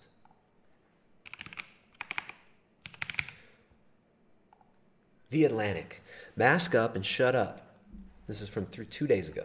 COVID-19 transmission would go down if we spoke less or less loudly in public spaces. Why aren't more people saying so? Look at this. This is a psychopathic title right here. Transmission would go down if we spoke less or less loudly in public spaces. Why aren't more people saying so? Oh, so we should speak about speaking less. So then we could be reprimanded for speaking. Got this cover image. This is The Atlantic, right? The Atlantic. Anybody want to look into who owns The Atlantic? Interesting history there. We got COVID-19 researchers have rightly extolled the virtues of masks, hailed the necessity of ventilation, and praised the salutary nature of outdoor activities. But another behavioral tactic hasn't received enough attention, in part because it makes itself known by its absence. That tactic is silence. So put your gimp mask on, lick the freaking kibble up off of the ground, and shut your mouth, they're telling you. They're telling you this is, don't talk, don't speak. Yes, it is finally time to talk in this pandemic about the importance of not talking in this pandemic, says The Atlantic. More of the conflicting, schizo, completely nonsensical message. Conflicting message. It's finally time to talk in this pandemic about the importance of not talking in this pandemic. It's almost like they want you to be confused, abused, weak, ineffectual, and pathetic. How funny. Every route of viral transmission would go down if we talked less or talked less loudly in public spaces. Jose El Jimenez, a professor at the University of Colorado at Boulder who studies disease transmission, told me. This is just a very clear fact. It's not controversial. It's not controversial, guys. It's a very clear fact. And the researchers have rightly extolled the virtues of masks. The virtues. They're so virtuous. Silence is golden as an antiviral strategy because of how this disease spreads. The coronavirus seems to move primarily through viral particles that erupt from our faces when we sneeze, talk, or sing. Some of these particles are heavy enough to splash on a nearby surface or fall quickly on the ground. Those are called large droplets. They are large only in comparison with the smaller globs that spray from our mouths and linger in the air in the swirling particle cloud. These are called aerosols. Oh my goodness! You're poisoning the world with your breath and with your words. You can't speak now. Don't speak. Don't talk, everybody. But what if we tried to limit the production of these virus-laden particles before they left our bodies? That's where volume control comes in. Talking less, more quietly, or not at all limits the manufacture of both large droplets and aerosols. When you breathe or whisper, your respiratory system doesn't emit large droplets. Jimenez told me that, compared with yelling, quiet talking reduces aerosols by a factor of 5. Being completely silent reduces them by a factor of about 50. So just shut up, everybody. The truth is that if everybody stopped talking for about a month or so... I'm sorry. The truth is, this is a quote from The Atlantic, the truth is that if everybody stops talking for a month or two, the pandemic would probably die off. So we just need to stop talking. We just need to stop talking. Remember, in the beginning, it was testosterone is what happened because more men are getting it. If we just give men estrogen, they'll stop. Now, if everybody wears their mask forever, everybody stops talking for months, then they'll be okay. You're being dehumanized. I mean, it's that simple. This is dehumanization. This is genocide. Stop talking. Stop breathing. Jimenez is not the only scientist banging the drums on Shut Up Island. Others agree that a little bit of speech policing could go a long way to reduce viral transmission. Ooh, we need speech policing. Donald K. Milton, a professor at the University of Maryland School of Public Health who studied how surgical face masks can reduce viral spread, told me in an email that silence and quiet speaking are reasonable means of intervening to reduce COVID-19 transmission. So here they are telling you, right, not just telling your conscious mind this, kind of unconsciously telling you the unspoken here, that if we police people's speech, if we shut more people up, it's going to be good and it's going to protect you. So less people talking equals more people protected. So just shut up and wear your mask. And take the abuse, they tell you. Okay, so The Atlantic, what a great episode. I'm sorry, what a great article from The Atlantic. Let me come over here to this chat, see what's going on with you guys. The Atlantic. What else is The Atlantic saying this week? The Atlantic. NATO's little mouthpiece here. Parents have nowhere to put their kids. Because that's what we should do. We should just be trying to put our kids somewhere. And then it's funny, this whole thing about homeschool. People are being forced into homeschooling now. But homeschooling's still being demonized. Isn't that crazy? I mean, how many people are realizing as this is happening, as the way we live is being intentionally modified? Shoot, as our very genes, as they're attempting to modify our own genetic code. How many people out here are suddenly thinking, homeschooling sounds like a really good idea now? I hope a lot of people watching this who are listening who never thought about what exactly this whole public education thing really is all about. I haven't really thought beyond, some of the basic observations that we have there. And I hope people are starting to think about what it is that goes on in these public schools, right? You're sending your kids to school, being dehumanized, put in masks. But even before this, was public school a good idea? Was it a good idea to put your children in a room full of a bunch of children whose parents are teaching them who knows what? God knows what kind of children are in that room with them. With one adult who doesn't love them, who could care less about their future, who probably hates their job. Anybody think that's a good idea? I mean, I wish I was homeschooled. I had neighbors who were homeschooled, and I was a little bit envious. I enjoyed going to school, but just for the social aspect of it. But then, that being said, there are certain aspects of the social dynamic in school that are just demonic. Right? This is where people learn to abuse each other. This is where they learn manipulation techniques, emotional manipulation techniques. It's where they learn violence. Right? Most of the time that's spent in school is just wasted time anyways. Handing out papers, changing classrooms, you got recess, lunch, before school. I spent half my high school days just walking through the halls, right? Get your hall pass, go cruise over to your friend's classroom, you call them out of class, right? Like it's not about actually learning. It's not about actually giving you knowledge and skills. It's about socializing you.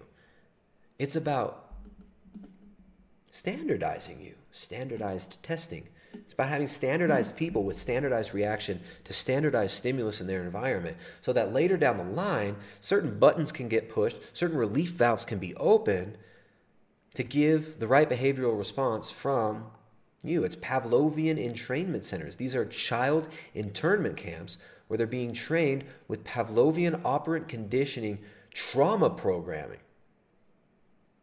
Now, we'll talk a little bit more about the public education system and stuff like that later on in a different stream. But I don't know why that comes to mind. But it's just this massive reformatting of our very way of life. What they're doing to the children in schools, what they're trying to do to people in their offices. This is insane. This is crazy. But don't worry.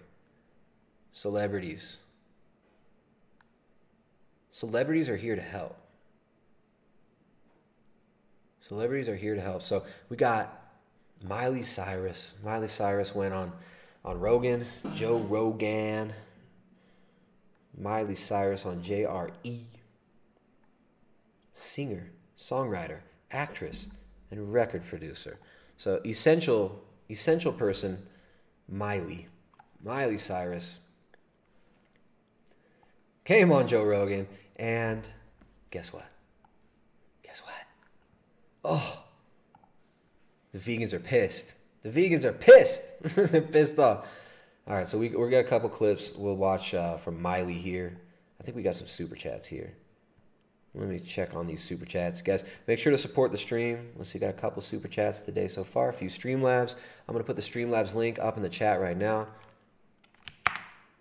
There you go. That's the way to support. Use that link. I don't have any mods. Sometimes OK throws up the link in the chat for me. I don't see any mods in there right now. OK and Jay both took off. Where you guys at? Where are my mods at? That link right there. You guys got anything you want me to read? If you guys got any questions, throw it up there. If you guys got any requests on videos that we could watch and laugh at, that we can have a good laugh with, use that Streamlabs link, the Streamlabs donation link, and to get notified.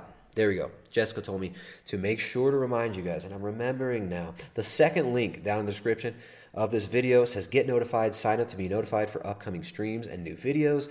We are having issues, of course, like usual, with YouTube unsubscribing long-term viewers, unsubscribing you, and not notifying you.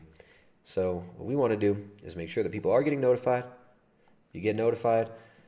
Or if you're not getting notified and you want to be notified, sign up for that email list, and we will send you a notification before these live streams to make sure you can make it. All right, so again, we appreciate the support that we do get. Please support the chat. Please support the streams. Thumbs ups always help, and share it and like it. And, of course, them super chats. So we got Miley Cyrus. Now I've got a stream with Jay Dyer tomorrow on Jay Dyer's channel. We're going to do we're looking at John Carpenter's his so-called Apocalypse trilogy. All right, The Thing, In the Mouth of Madness, no, The Thing, Prince of Darkness, and In the Mouth of Madness. We just watched these three John Carpenter movies, kind of like thriller, horror, kind of goofy, really well done. Some of them. In the Mouth of Madness was really good. I liked it. It will be lit. There we go. Jay's up in the chat, but I don't know which. I told Jay in a Skype message yesterday. I don't know what's darker and more evil. The film by John Carpenter, The Prince of Darkness, about about the spawn of Satan manifesting in this physical world, trying to open up demonic gateways. I don't know what's more sinister and evil, that or this podcast with Miley Cyrus and Joe Rogan. What's darker? Jay, what's darker, Prince of Darkness or this podcast with Miley Cyrus? We're going to get to the part about the vegan thing, and then we'll watch Vegan Gains' video a little bit later. But first, this part really fascinated me. We got Miley Cyrus, great role model for young women. I'm being facetious, obviously. Miley Cyrus, she is, of course, just like we talked about this the other day, right? The Disney arc, the Disney princess character arc. They start out as child stars, right? Abused little child stars, thrown through the Hollywood pedocracy system, thrown through the grinder of the Hollywood pedocracy. And by the time they become young adults, they've already been sexualized for several years, right? They hypersexualize these girls as young children. And then once they leave the Mickey Mouse Club or the ABC Family Show or the Disney Channel show, whatever it is, I forget what Miley Cyrus, she was like Disney Channel, right? Once they leave the Mickey Mouse Club, then guess what? They get to become, through the same ritual that gets done over and over again, they get to become a Madonna-level whore. They get to become the whore of Babylon. So Miley Cyrus, it sucks. Like these, she's probably like 5 or 6 years younger than me. I think she's in her 20s, probably late 20s, right? I'm 33. Freemason confirmed, bro. 33, illuminate, confirm. So I'm 33. She's younger than me. It's super sad to see like this whole generation looking up to this. Like the stars that people look up to. And remember, Crowley said, "Everyone is a star. Every man and woman is a star." He said. It's sad to see like little girls looking up to her. I mean, I know my younger sister. She used to be really into Miley. It's just, and these are your heroes growing up, right? Oh, the innocent little Miley Cyrus. Here you are, a 12-year-old girl. You're a big fan of Hannah Montana, little Miley Cyrus. And then she grows up, and she through the same ritual that they've done with all these pop stars, Britney Spears, Christina Aguilera, they turn her into this Madonna whore. They turn her into Marilyn Monroe. They turn her into Dolly Parton. Right before your eyes. And at the conscious level, a lot of people realize this, but a lot of these young children, they just think that this is how it goes. Like this is the story arc that you're supposed to imitate. You're supposed to idolize this. It's sick. It's twisted. So anyways, we got Joe Rogan, Miley Cyrus. To each other. So if you did this thing, like if you really decided to do children's books, like realistic children's books. I gotta back this up. Sorry. Sunshine world and everyone walks on a rainbow and everyone's okay. There's the information that they're going to get. Sorry. I like to go up. So I now just avoid really drinking because I like to wake up at 110%. But it's never really been my problem, and I could see myself having a drink of celebration in the future. But I get so fucking hungover now that I'm like, why would I celebrate with like just feeling like a volcano's erupted in my brain, you know? So it's really just a personal preference, but it's definitely not anything that I promote in. I think it's a lifestyle everyone should be. I think everyone should experiment. It's a good time and you learn a lot of things about yourself. Yeah, I don't even drink anymore because it fucked me up so bad. And now my voice sounds like mine. This chick sounds like those beat up strippers, right? You ever like a stripper who's just... She sounds like a 40-year-old stripper who's been doing meth for 10 years. This is crazy. Self and the people around you, but now I'm watching. I have younger siblings, and they're going through that, and I don't know how my mom did it with me because it's scary. Yeah, I think if we're gonna acknowledge the fact that all these things exist, cocaine exists, pills exist, marijuana exists. We should teach people how to do it right. Yeah. Really, I mean, you're leaving. Yeah, man, Joe Rogan. We should teach kids how to do cocaine right. This is all right. So I know you guys want to get to the part where she talks about she was never really vegan. We'll get to that. We'll get to the Vegan Gains video. We'll have some laughs at that. But Miley Cyrus and Joe Rogan's genius idea. Let's teach children how to do cocaine. Thanks, Joe. Thanks, Joe. Marijuana exists.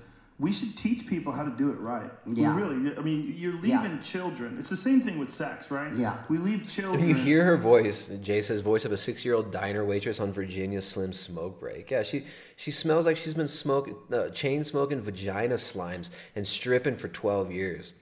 It's super sad. She sounds like a freaking Denny's waitress, 3 a.m., 60-year-old beat-up Denny's waitress. With big, fat, balloon, fake titties that are all saggy and wrinkly. And a face that looks like stretched out leather covered in plastic because of all the surgery. I mean, that's what she sounds like. It's sad. She's a young girl. To there's the information that they're going to get is from other kids. Yeah. And if you're learning about sex from another 14-year-old or you're learning about coke from a 14-year-old, that's not good. Yeah. Like someone... Oh, that's not good. Thanks, Joe. Why don't we have you and Miley Cyrus teach our children about sex and coke? Why don't you? How? Let's get a summer camp. Let's start a summer camp for 4 to 12-year-old girls, and we can let Miley Cyrus teach them how to safely do coke. We play this game with children where we try to pretend that, you know, they live in a movie. All right, well, listen to this. It's actually funny. We play this game with children where we try to pretend that they're in a movie. That's a deep thought, Joe Rogan. Good job, dude. You bring this up because I had the idea this week. Not that I really have time to do this in the near future, but I would like to at some point in my life. I want to do my own children's book series of realistic children's stories. Mm. Because I don't like the idea that we teach them that this is sunshine world and everyone walks on a rainbow and everyone's equal, and you need to say, like, that's not, what are you going to do about it? That's not true. What are you going to do about it? And I think there's a way to not terrify children of life, even though I go in and out of periods where I think life is really overwhelmingly terrifying. And that's coming from my position. And my position, I tell myself all the time, if you're not enjoying this life, honey, you got to come in the next one, because I better fucking love this life. It's the best one. I couldn't imagine being in a different body and having a different experience. It's an awesome life if you do it the right way. It's an awesome life. It's an awesome life if Joe Rogan and Miley Cyrus teach you about sex and cocaine at 14. Also, I didn't hurt myself beyond repair in my experiences. I survived, and I don't even mean heart still beating survival. I mean, I have a lot of people that love me around. I didn't kick all the people that have my best interest at heart out. That's where you die, is you kick everyone that says, hey, are you okay? You know, out. No, of course I'm okay. You don't trust me. Get the fuck out. Right. And so now that I have people that I've had in my life, I feel that I have people in my life that I've known for 15, 20 years, and not many people in my position get to say that. My parents are awesome. My dad's loopy as hell, but I love him so much. He has no way of ever hearing this because my dad doesn't have Wi-Fi or anything but a BlackBerry, so I can tell you what I got for his birthday. My dad has 2 BlackBerries, which equal an iPhone, which is not true, but that's what he says. So for his birthday, he said that he wanted to see if he could go 365 days without eating pizza because he had never done it before. So my dad has never on Craigslist, and I put it. My dad has 500. And a 5-foot pizza for his birthday. All right, sorry. We gotta get to the point where they talk about it one more time. Her genius children's book idea, her children's book series teaching children how to do Molly and sniff coke. Wayne Coyne, who's a good friend of mine, and I did the Dead Pets record with him. Flaming Lips have been my favorite band since I was in 5th grade, and he's obviously an amazing artist. And he just had his first child, 1.5 years old. He's 6. He just had a baby. They're coming to visit me right now. And I would have him do all the illustrations, so it stays in that kind of surrealist world. Because I think that's what would get the kids to want to read this book, is that the illustrations are still surreal. And I like that about children's books. But I do think that we do need to talk about, you know, equality, and I do think there needs to be diversity in children's books. And I think also we just need to talk about the fact. I was actually happy to talk to you today because I didn't get to do therapy today because I would be with you, but it's kind of the same thing. And I was talking to him, and these celebs and their therapists, right? They all have these like on-call therapists that are constantly adjusting them. Weird. Said, you know, sometimes it scares me that I'm too tough, and I feel like I'm not jaded and I'm not cold, but I feel too tough. And he goes, well, I'm proud of that because life is tough, and it's not to get hard. What do you mean by that? What do you mean by you feel like? Okay, all right. So we're gonna skip forward now. That's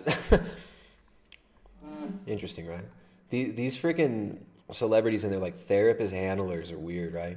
They have these celebs, these starlets, these like Disney starlets who are always hypersexualized and abused, who are put out there for children to mime and mimic, so that they think it's cool to act traumatized, hypersexualized, and abused, and impulsive. They all have like teams of therapists, like you know, like athletes have their coaches. Right? You got your strength coach, you got your movement coach. They got their therapists always with them. All right, let's come back to. There's a part. Where's the part about veganism?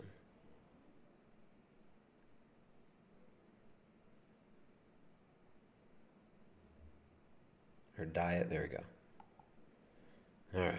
Here we go, the part about her diet. From making a bad choice. Mine gets a little sleepy sometimes when I'm not doing, especially when it comes to the diet. When my diet isn't, you know, it's annoying because I do like to, well, I'm country, so I like to eat bad food. I had never, my mom used to get mad if I would tell her I don't want butter. Like my mom is Butter's like, great for yeah, you. Now I'm fine. And, but I just remember growing up, my mom, you know, we ate frozen waffle. Thank you, Joe. Butter is great for you. Butter is freaking amazing. So here we go. Miley Cyrus. Remember, Miley has been heralded as a vegan, right? Miley is a famous vegan. She is a famous vegan. Oh, no. Now that everybody's publishing that she's not vegan anymore. She quit vegan diet for health reasons. Miley Cyrus is vegan AF and so not sorry if you don't like it. Live kindly. Miley and Liam handled their breakup in the most vegan way. I guess she was with that Liam. I think that's Thor. Hemsworth, that's Thor. And Miley Cyrus quits veganism. Okay, well, these are the new...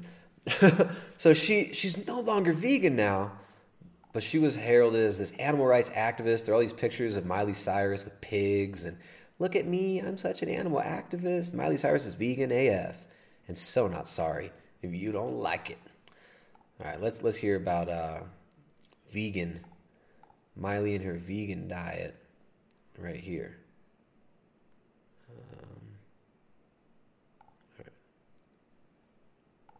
Come on.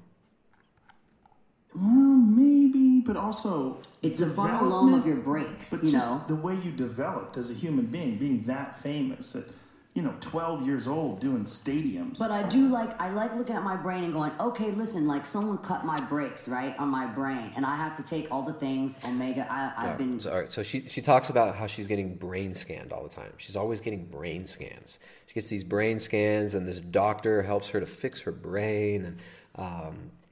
very, very kind of transhumanist level monitoring of all her biological processes. Pretty fascinating, right? Like the amount of money that these people have to throw at this stuff.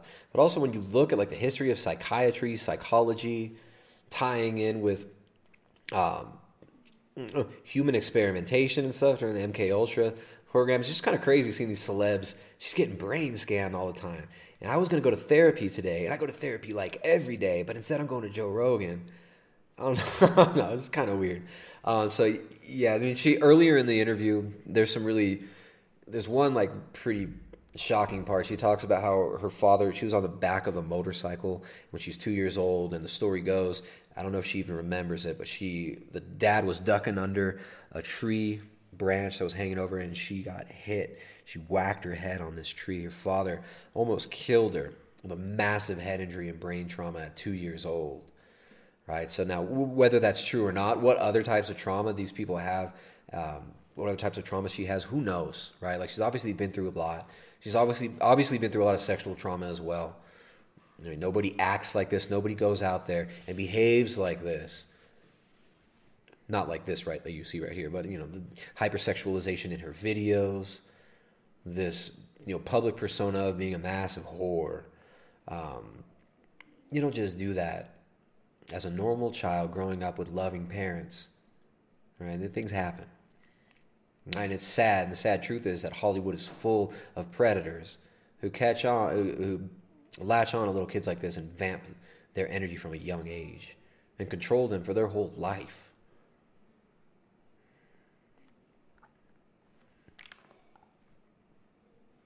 Right, so she's always getting hooked up to electrodes and stuff, getting brain scans all the time. Kind of crazy, right? I mean, she sees herself as basically like broken. She sees herself, and she even in the end she talks about she sees herself as like a shattered mirror, put back together.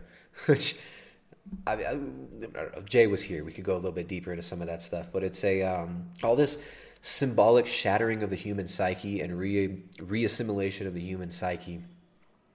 Is very prevalent with her. There you go, Jay's in the chat. You can jump on, Jay. We could do Zoom. All right, well, let's finish this up. You can message me on Skype if you want to jump in, Jay. Oh, you're just at the store. All right, cool. If you're at the store, put your mask on, Jay. You better be wearing a freaking mask. Better wear your freaking mask. So, anyways, this shattering of the personality and the reintegration into a new personality, the ritual traumatization of children. You know, it's just so apt that Miley Cyrus coming to the forefront of the public conversation right now, as we're talking about the masks, the soylent initiation, the satanic, S-E-I-tanic, satanic initiation that we see right now. And this ritualization of trauma is something that you see in every aspect of our culture. Right, pop culture is full of this symbolism. The broken mirror. Multiple personalities.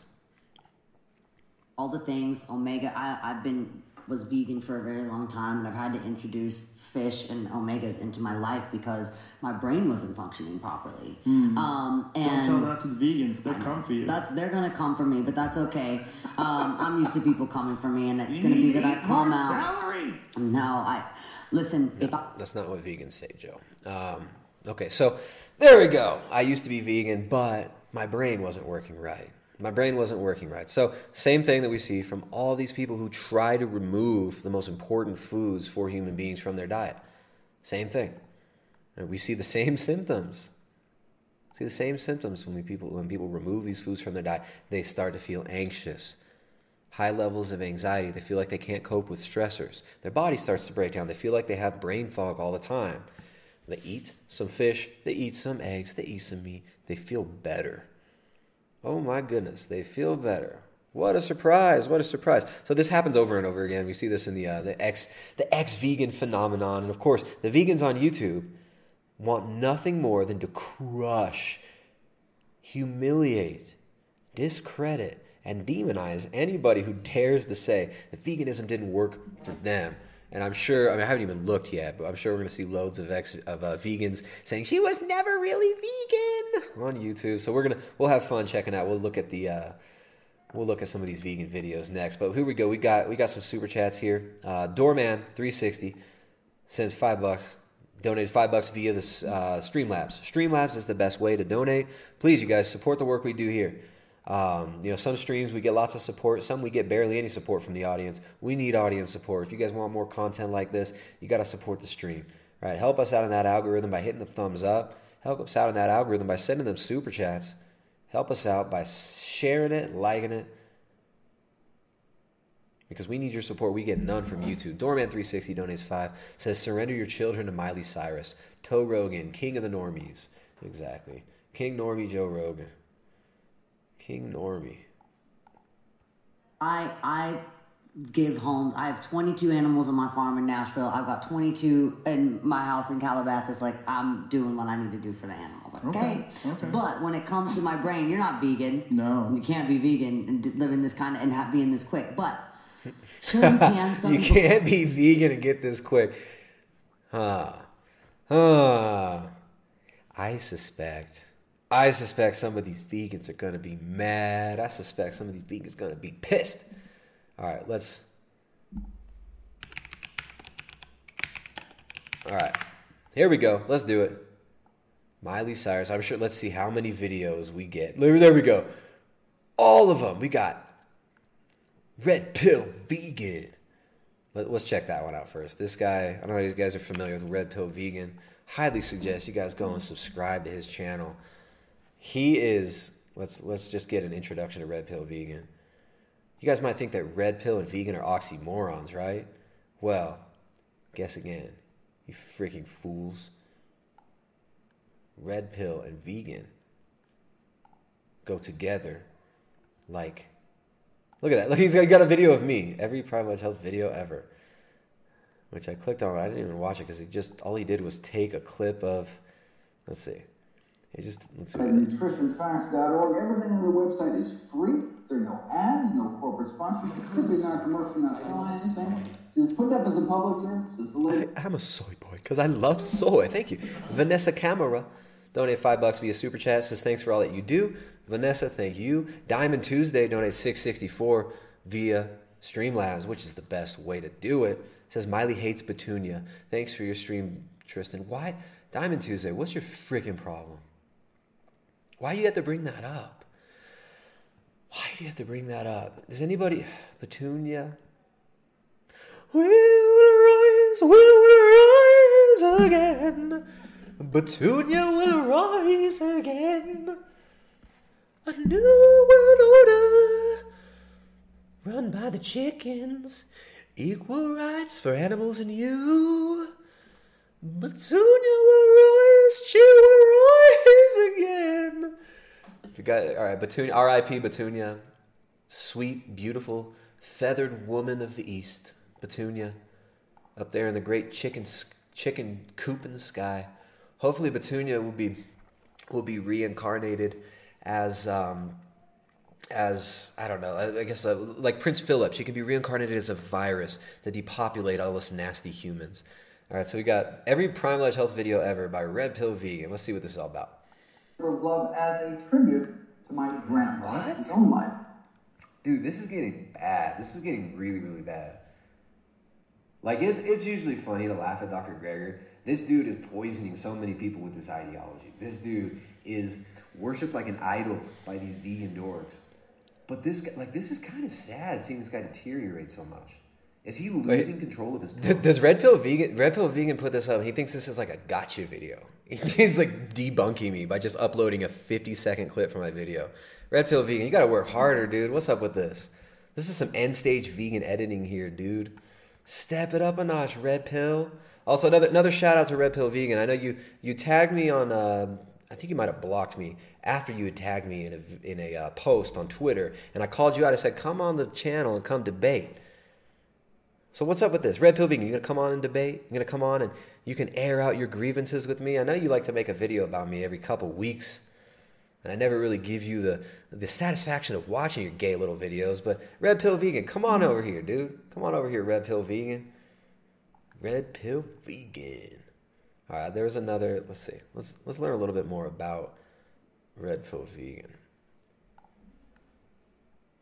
Let's see. What are his, let's go back. Been putting out videos for a good while. Been putting out videos for a good while. This Red Pill Vegan. Let me finish this this video over here first though, and we're gonna get eventually. Don't worry, guys. We're gonna get to Philosopher King. Philosopher King. If you want to be the big man, the big daddy. If you want to be the big man, I like that one. That one's the best. Let's do that one again. Guys, I'm a soy boy because I love soy. If you want to be the big man, the big daddy. The big daddy. Thank you. Appreciate that. Flood Power Baloney. Sending Canadian $13.99 through Super Chat. Keep fighting the good fight, brother. Kyle did nothing wrong. Sorry, no Streamlabs. Lol. There you go, man. Keep fighting the good fight. You too, dude. Flood Power Baloney. You know, Streamlabs is you don't need, like, all you need is a PayPal to do Streamlabs. Streamlabs is legit. You guys make sure to do Streamlabs if you don't know about it already. Sign up, streamlabs.com. There's a link down in the description below. When the inevitable demonetization or even full-on deplatforming of this channel comes, that's the way to support. That's the way to support. All right, let's see. We got 20 seconds left. Red Pill Vegan, you think you really got me here with this clip, huh, bro? Anything. She was put up as a public service, as a labor of love, as a tribute to my grandmother, whose own life. What's saying, like, you get too low in cholesterol, your central nervous system starts eating itself. Your central nervous system starts eating itself. But you get too low in cholesterol, your central nervous system starts eating itself. Oh, there's a yawn! Oh, he put a... Look! Oh, BTFO! BTFO! No, this is absolutely true. If you get too low in cholesterol, your central nervous system, your myelin sheaths, the lining of your myelin sheaths require cholesterol. Your brain's made out of cholesterol, Red Pill Vegan. So you could come on. Why don't you come on and you could actually tell me exactly what your grievance is here. You could come debate. I know you think you BTFO me all the time, your gay little edits, but come on here, dude. Red Pill Vegan. Red Pill Vegan. Come on. All right, let's see. There's another... Where's that video? Red Pill Vegan. Let's see.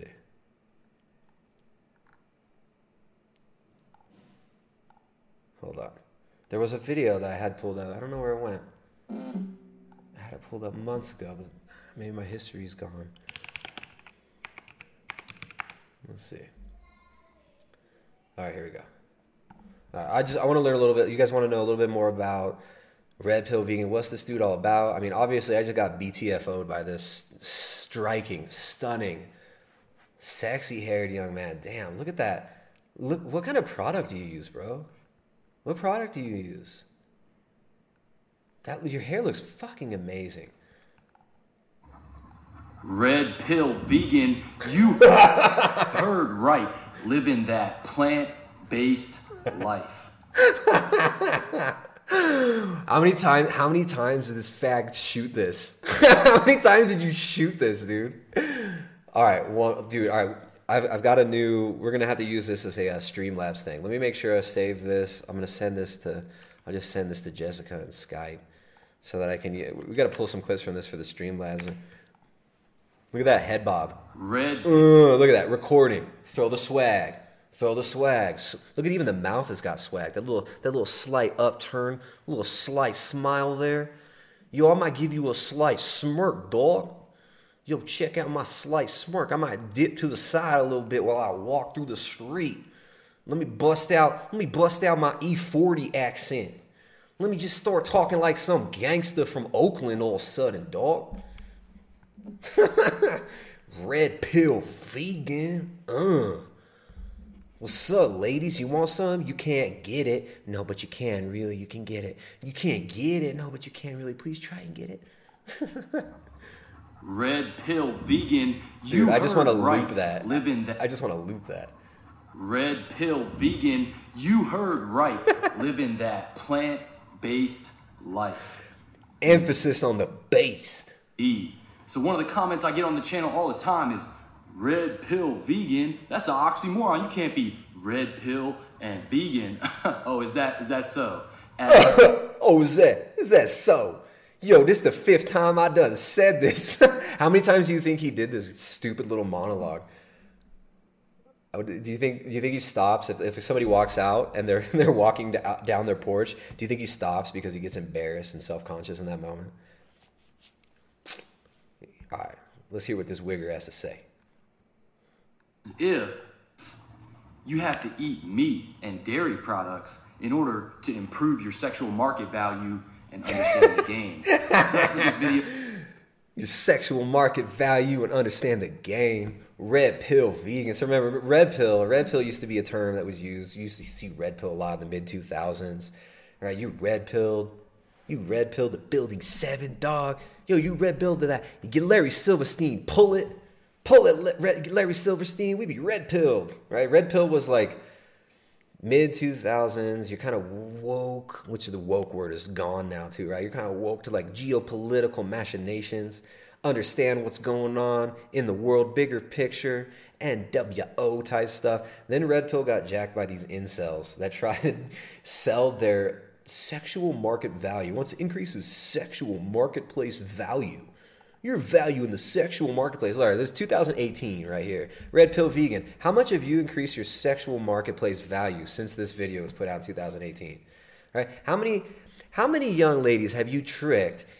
How many young ladies have you tricked and manipulated into letting you stick your little worm inside of them? Red Pill Vegan.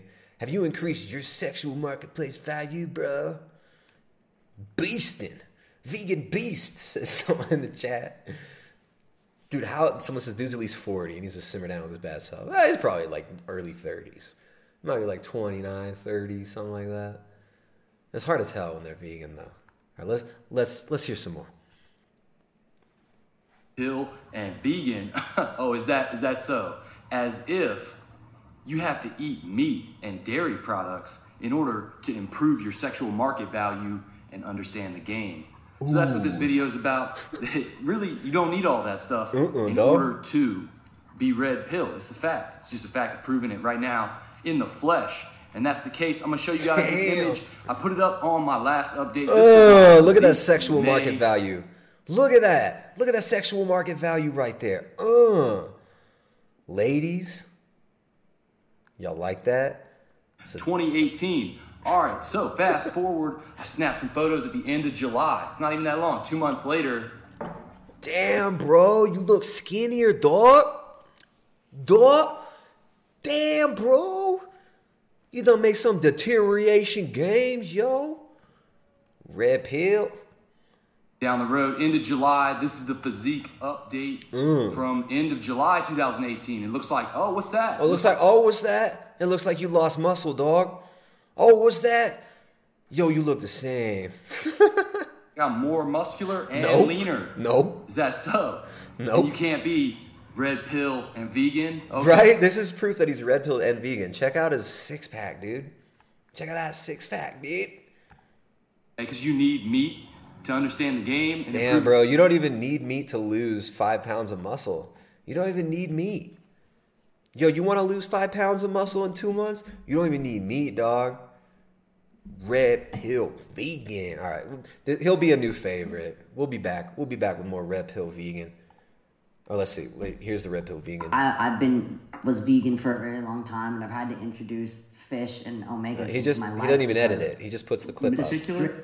Let's see. There's YouTube about how they still you can't pay attention to train. That's what I'm saying. I did the carnivore diet for all of January. I lost 12 pounds. I had a belly. A lot of people made fun of me, fat shamed me. I lost all my fat.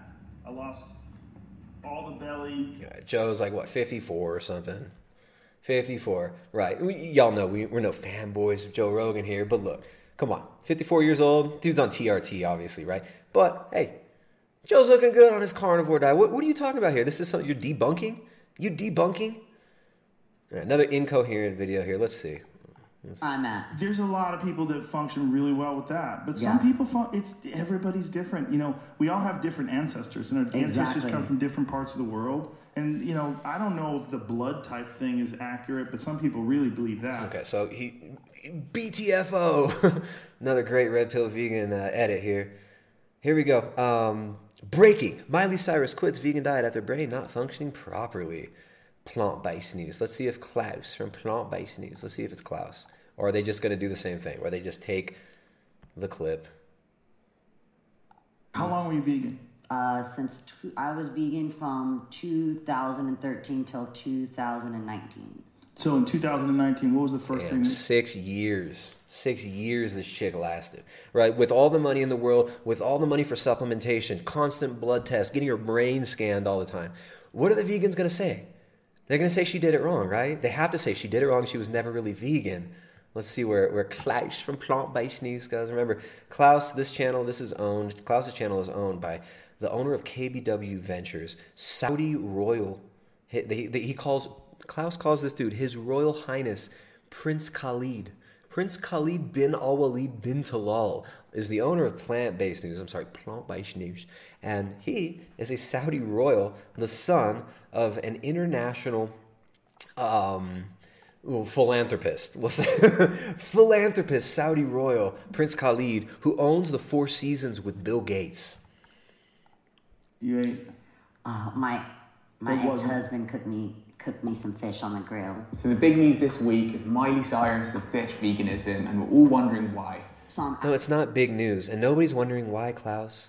Because of the same reason why everybody leaves veganism. Because veganism is fake and stupid. Because veganism, it doesn't really exist. Even your definition of veganism is retarded. Nobody is surprised that she left veganism because everybody leaves veganism. Nobody's even born vegan. You're born non-vegan, and when you die, you're not going to be remembered as a vegan. Everybody, you're all future ex-vegans. Actually, right now, all you vegans, you will all be ex-vegans eventually. Whether you have to quit the diet or whether you just die, you will not be vegan at some point. A very experimental period. It's actually fun to talk about with you because I know that you kind of have probably some good suggestions on that, but I'm experimenting a lot with like my diet and my body and my routine and my exercise right now. Eat some meat, girl. Eat some beef. Eat more beef. Quit being a whore. Quit taking drugs. Isn't it interesting that Miley Cyrus ditched veganism during an experimental phase? What's no, she didn't say an experimental phase. She said she felt like shit. And she ate real food. And she felt better. Crazy. You see how they love to misrepresent? Oh, she said she did an experimental phase. So clearly she was just experimenting. And what's the excuse, Klausy boy? An experimental phase. But what's crazier is the fact she's looking for nutrition advice from Joe Rogan, who, if you don't know, is a glorified hunter and regularly takes money from the meat industry on his podcast. Oh, he regularly takes money from the meat industry. Well, hey, Klaus, you regularly also support the meat industry.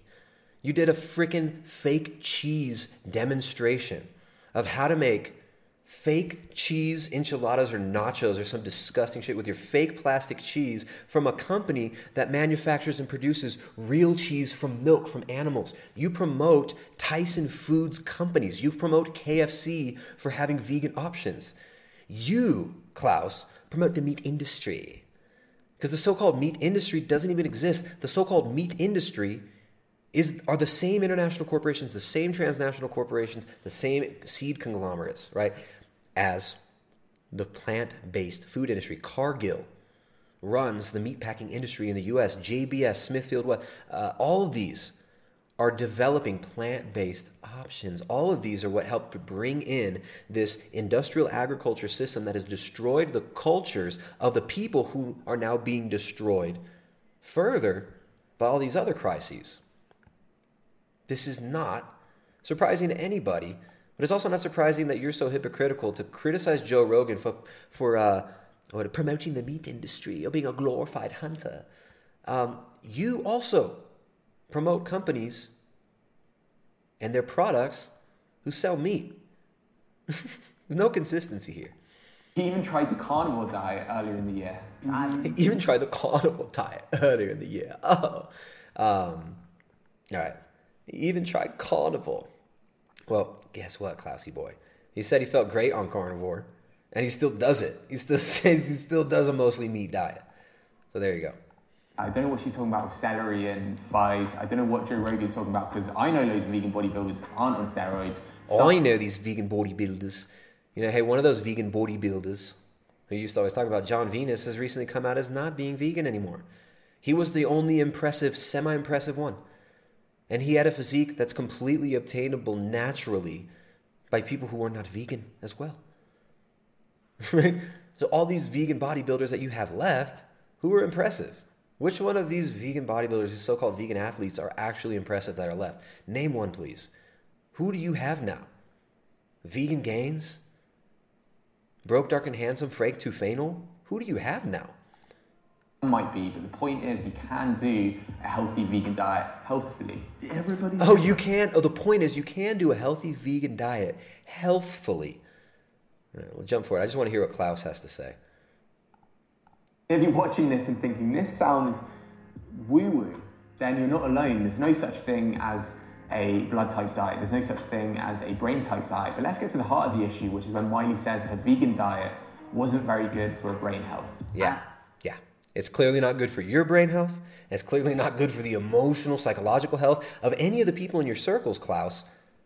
And we're watching you all deteriorate physically, mentally, right before our eyes. I was vegan for a very long time, and I've had to introduce fish and omegas into my life because my brain wasn't functioning properly. So let's break this down. What Miley's basically saying is that omega-3s are important for brain health, which is true. But she seems to think that vegans can't obtain omega-3s, which is untrue.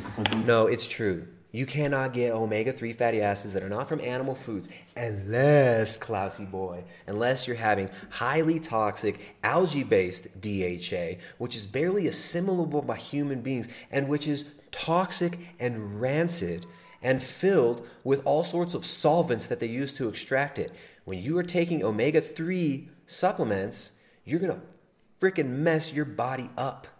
Your algae-based omega-3 supplements are terrible for you, and even your famed vegan doctors like Dr. Greger, Dr. McDougall, they're even backtracking on their recommendations to take omega-3 because they're starting to recognize the detriment of this algae-based omega-3 fatty acid that are not DHA and EPA like you're going to get from fish.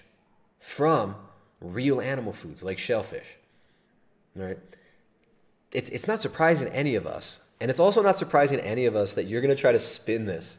Your little pathetic, effeminate ass is going to come over here and try to spin this and try to demonize Miley and try to somehow make Miley Cyrus look bad, when just a few weeks ago you would have talked about her being a hero for the animals, one of the most amazing representatives of veganism, and blah, blah, blah. Vegans have flax seeds, for example. Flax seeds! Vegans have flax seeds, for example. Flax seeds are not DHA or EPA. Flax seeds, what are they, ALA? Very little of that can be converted in the human body to DHA and EPA. Flax seeds are not a replacement for animal foods. Convert the ALA from the flaxseed into omega-3, such as EPA and DHA. It's omega-3, not omega-3, friggin' dork. All right, another thing. According to the USDA, you know, these people are always talking about the USDA, the FDA. Check this out. Sarah Place up on Twitter posted this. Kind of incredible in a bad way. U.S. girls aged 14 to 18 that are below the estimated average requirement for protein are 20%. 20% of girls 14 to 18 are below the estimated average requirement for protein. And guess what? The estimated average requirement for protein is way lower than the actual requirement for protein. So Klaus, you are complicit in malnourishing little girls. We all know these chicks that you went to college and high school with. They just eat freaking chips and stuff, right? These little girls, they're growing up. First of all, they're growing up in the public schools. They're growing up on toxic pop culture, on toxic pop McFoods, right? They're eating the global monocropped McKibble. You guys remember those chicks in college that barely ever eat real food? You just see them like drinking beer and eating chips. And they become a mess by the time they're done with their 4 years at the university. Not just a physical, spiritual mess, but also just nutritionally, all their habits are terrible. Imagine how bad it is now. I was in college 15 years ago. Imagine how bad it is now. Kind of incredible in a bad way, she says. Girls age 14 to 18, 20% of them are deficient in protein. 52% of them are deficient in vitamin A. Guess what? You're only going to get vitamin A from animal foods. Beta-carotene is not vitamin A. We're talking about fat-soluble vitamin A. That's retinol. You get that from things like liver. You get that from beef. You get that from animal foods. Folate, 21% are deficient in folate. We see a lot of folate deficiencies out there. Vitamin C, 49% deficient. Vitamin B12, 11% are deficient. Calcium, 80% of girls 14 to 18 deficient in calcium. 17% deficient in iron. Zinc, 33%. So many of those are available basically only in animal foods. Where are you going to get a good source of zinc from plants, Klaus? Klausy boy. So we're looking at a lot of nutrient deficiencies that are rampant right now because of the recommendations that dupes like you are giving. So I don't know what she's saying, but it's completely untrue. But I do like... I don't know what she's saying, but it's untrue. Great one, Klaus. That was some good science you just dropped there, bruh. I don't know what she's saying, but it's wrong. We'll come over here to the chat. What's up, guys? What's up, guys? Now, the nutrient deficiencies are crazy, right? These girls are growing up. They don't know how to feed themselves. Girls and boys, right? They're growing up. They don't know how to feed themselves. They don't know how to properly nourish their bodies. They don't understand basic nutritional principles. They don't even understand. A lot of these kids don't understand the importance of protein. Let me fix the... turn down my... camera here. Oops.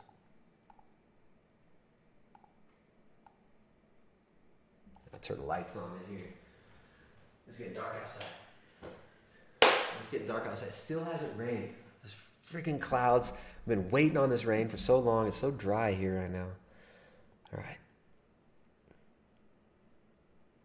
Let's just fix the exposure on that camera. Maybe I need a different camera. This one's all right, though. All right, cool. I'll come over here to the chat and see what you guys are doing. What's up, okay? Christ Fulfilling Prophecy, how's it going? Kitty, how's it going? Let's check on these super chats. I want to thank you guys, the ones who were supporting the stream. Thank you very much for the support you give. We had a pretty good stream. Lots of people supporting last time. It's a little more quiet this time. Let me throw the link up here. Oh, wait, we got, okay, I already threw the Streamlabs link up there. You guys want more content like this? You guys enjoy the streams? Please support the work we do here via Super Chats or via the Streamlabs. We get no support from YouTube, but we appreciate the support we get from you guys. All right, so all these nutrient deficiencies that we see in young girls, guess what? They're also being told by their idols. Because I love soy. I'm a soy boy because I love soy. They're being told by their idols like Miley Cyrus and Beyonce that they should go vegan for the animals and further malnourish themselves. All right, we're seeing massive zinc deficiencies in the U.S., calcium deficiencies. Well, guess what? We back?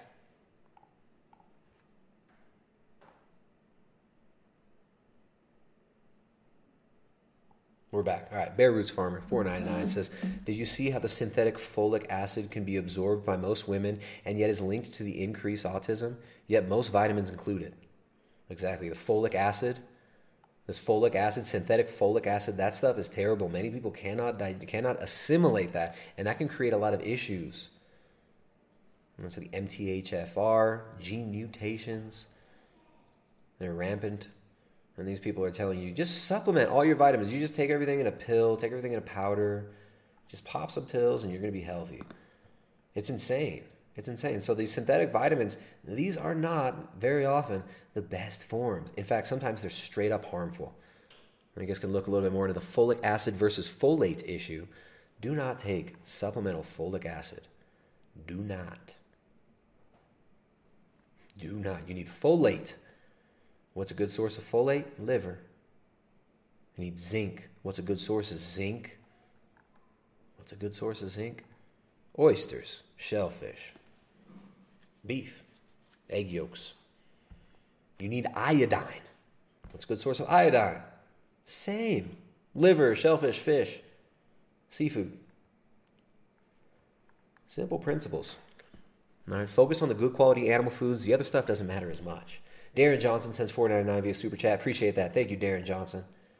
Really appreciate that. All the support we get here from you guys, this keeps these streams coming. They keep them going. You guys want more, you guys support. And I appreciate the support we do get. Appreciate the support from OK up in the chat. Regulating over there. Iris is basically saying that she needs fish in order to get the omega-3s, which, as I've said before, is completely untrue. It's completely untrue. You can just take a toxic supplement. You just take a toxic supplement. It's untrue. Say, hypothetically, vegans can't get omega-3s from the ALA and things like flaxseed. ALA is converted at such a low rate, and very few people can convert significant amounts of ALA. And you see brain damage, central nervous system damage from these people who are deficient in these things. And they do need to supplement. Well, you can get algae-based supplementation, so it is possible to supplement without having fish.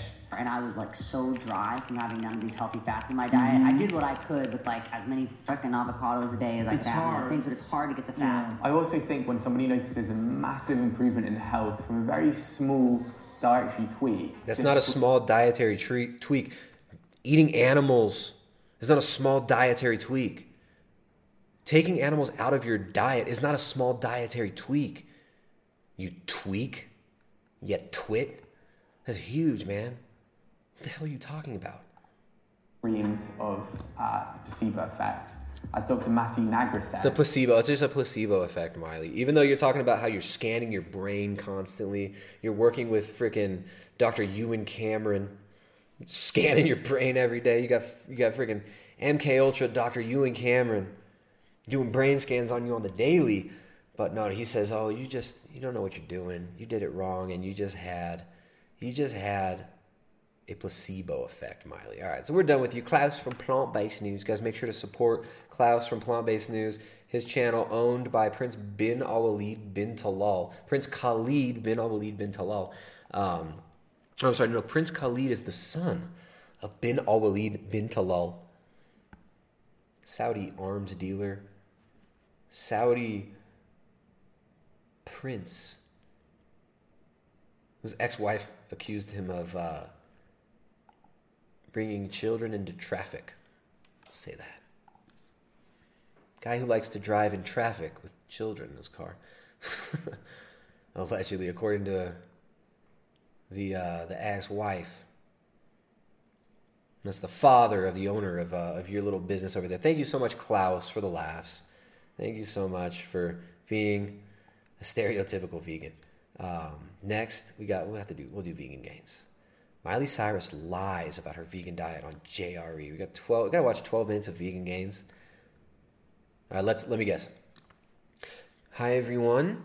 So Miley Cyrus recently went on the Joe Rogan podcast and said some interesting things about no longer being vegan. Hi everyone. You're going to hear me whine and bitch in my nasally, effeminate voice for the next 12 minutes. So try not to bash your head against your desk or the dashboard of your car. And go ahead and check out my wife's OnlyFans. The link in the description is going to send you guys over to my wife's OnlyFans so I can make some money off of pictures of her butthole. And you can also see my pee-pee. Okay, everyone. I was vegan for a very long time, and I've had to introduce... Damn, Miley Cyrus's voice is more manly than Vegan Gains. Isn't that weird? Fish and omegas into my life because my brain wasn't functioning properly. I had a head injury when I was, 2 years old. My dad had me... This is really bad, but he can't go to jail, I don't think, because it's long enough. He had me in a baby backpack, and I was on a dirt bike with my dad. And he was riding, and a tree had fallen, and he ducked, and I didn't, and I hit my head on the tree. Oh, Jesus Christ. It was bad. So that's what's wrong. Everyone's asked me that for years. So I have to admit that I watch the Joe Rogan Experience fairly regularly. And I have to admit, I watch 12 hours of Joe Rogan regularly while I'm cooming to my hentai porn and counting my money from selling pictures of my wife's holes. Okay, everybody. Point, I expect to hear either Joe Rogan himself or his guests speak poorly about the vegan diet and lifestyle. And each time I hear... No, vegan diet is not a diet. There's no such thing as a vegan diet, remember? There's plant-based posers, and there's vegans for life, bro. Them do this, it disappoints me, but I expect it, so it's not shocking. It doesn't disappoint me too much. But when I tuned in to the most recent, when I talk, I always have to look slightly confused. I always have to furrow my brow a little bit and shake my head. It's just the whole world just tastes weird to me. Okay. Episode with Miley Cyrus. My expectations were definitely subverted. I didn't expect to hear Miley Cyrus, who has been vegan for a number of years, admit to quitting the diet and lifestyle and go back to eating fish. I didn't expect to find out that her dad is a criminally negligent moron who smashes babies' heads against trees. Wait. Vegan Gains, shouldn't you be cheering him on? You're the one who talks about how you want to smash babies' heads against the ground. You hear about a man who actually did smash his baby's head against a tree, and you're going to hate on him? Are you just jealous? Well, you're jealous that I get it. Hi, everyone. So it turns out that Billy Ray Cyrus actually did get to beat a baby's head against a tree, and I just want to say that I'm a little bit jealous. I have to be honest. To be honest, I am a little jealous. While riding his dirt bike, and I guess what disappointed me most of all is that Joe Rogan would take diet advice from a drug-addicted pop star whose dad gave her severe brain damage. Okay, there you... Ooh... Drug-addicted pop star who dad gave her severe brain damage. Oh, no. Oh, no. Oops. Accidentally hit someone in the chat. I was just... Oopsie. All right, so there you go. Just debunked, right? Debunked. You don't have to listen to anything Miley Cyrus says. Vegan Gains has officially debunked her. She's brain damaged and she's a drug addict. So Therefore, Vegan Gains is totally debunked. Anything she has to say about veganism, you don't even have to watch it. You don't have to listen to Miley. Just move on. Continue to eat your satanic soy. Hail Satan. I'm sorry, satanic. I'm going to say Satan. Satan. It's made out of tofu. Like looking at my brain and going, okay, listen, like someone cut my brakes, right, on my brain, and I have to take all the things, omega. I was vegan for a very long time, and I've had to introduce fish and omegas into my life because my brain wasn't functioning properly. Mm. And don't tell that to the vegans. They'll come for you. They're going to come for me, but that's okay. I'm used to people coming for me, and it's going to be that I come out. Salary. All right, so Miley Cyrus is claiming... All right, so hi, everybody. So, all right... Claiming that because of the brain damage... All right, so, when I say things, it always sounds a little whiny, and all right, so... This is how the next 12 minutes are going to sound, right? So, look at my eyes and how much love and life are in them. I just really care about the animals, so, alright, yeah, alright, so... Her father gave her, she has issues with cognitive and mental health, and she has to make sure her nutrition is really good to, you know, protect her brain health. And she says that because her vegan diet was deficient in these... omega-3 fats that her brain needs, she needed to start eating fish to get these omega-3 fats. So first of all, there is some evidence suggesting that omega-3 fats from fish oils can be beneficial for cognitive. There's a wealth of evidence showing that omega-3 fatty acids are absolutely necessary vegan gains. And that if you don't get them in, you're going to be brain damaged. And you're going to behave like you're brain damaged, much like we see here. Function for some people, for normal individuals, it doesn't seem to have a benefit, but for people who do have impaired cognitive function, it seems that it could help. So it's conceivable that, yeah, if she upped her omega-3, you know, EPA, DHA intake, she might see cognitive benefits. Now, you don't actually need to murder fish to do this, Mike. Murder. There are algae-based DHA supplements. And the DHA and EPA in these supplements... Yeah, you can take some rancid, algae-based DHA and EPA supplements that are full of heavy metal contamination that use all sorts of solvents to remove them from the algae that are barely digestible and assimilable by you. You could take this, right? Or you could just eat fish. You could just eat meat. Are bioidentical to the EPA and DHA found in fish. Fish actually cannot synthesize EPA and DHA. They get it from the algae they eat. So, let's just cut out the middleman. You get it from the algae they eat.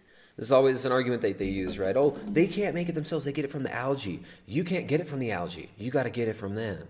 Just like you can't get protein from grass. You use a cow to graze that grass, turn it into protein, fat, and carbohydrate. Simple concepts, vegan gains. I know you don't understand this because you've never made anything. You've never grown any food in your life. You've never produced anything but a bunch of coom juice and pornography of your wife so you could sell pictures of her holes so that you can continue to be vegan gains. Then murdering innocent animals, why the hell wouldn't you just take a supplement? All of the research on like EPA and DHA and cognitive function. All of the research uses supplements. All of the research by the EPA and DHA supplement salesman. Do we really need to finish this? What's coming next? She did it wrong, right? She did it wrong again, and she was never really vegan. And then character assassination. And then vegan gains will probably. I mean, are you gonna challenge her to a fight, right? He'll challenge her to a fight.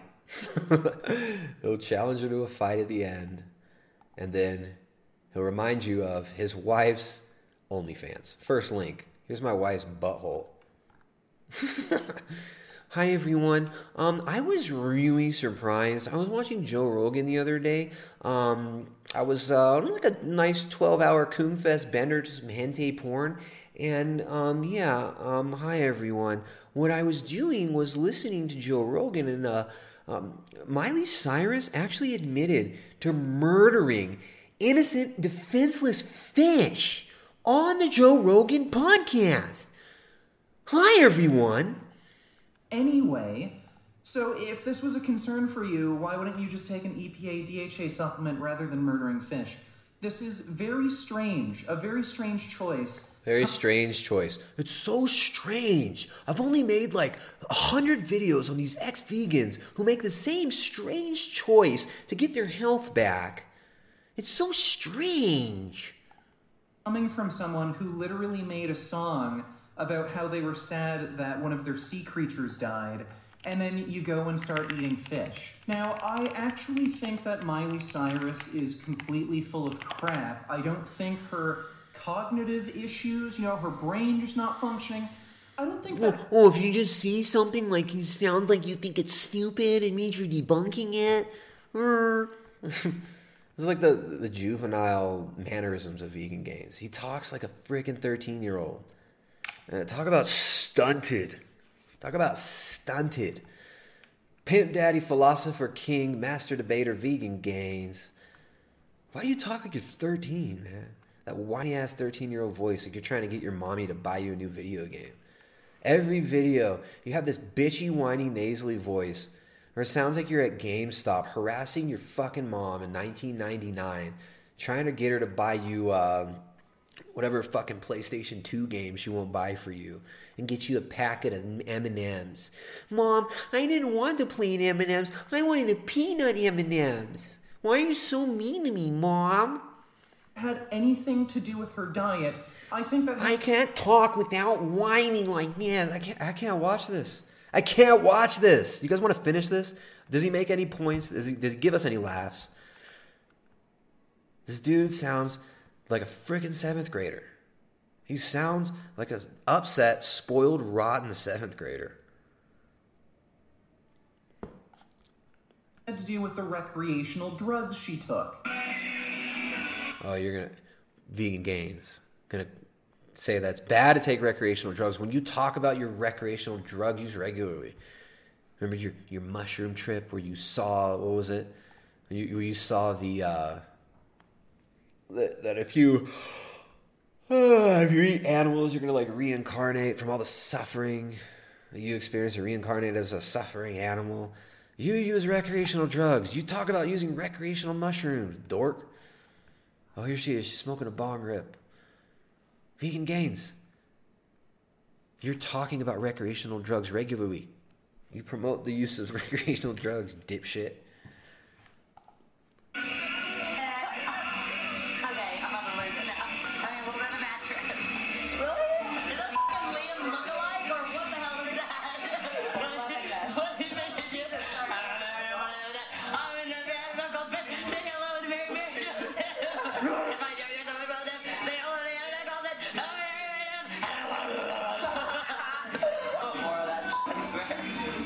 Still more coherent and funny than Vegan Gains.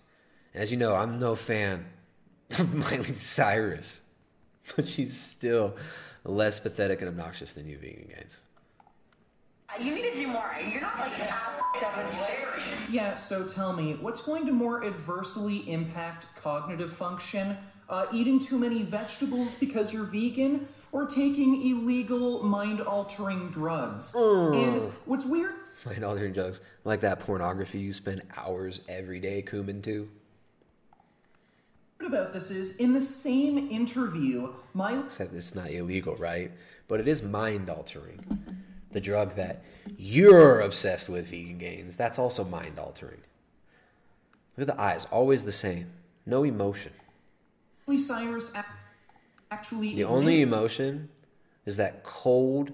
slightly, it's like this cold vibe of just spite, cold spite eyes. You know, like somebody's looking at you and they just despise you and they're just thinking hateful thoughts. That's what his eyes always look.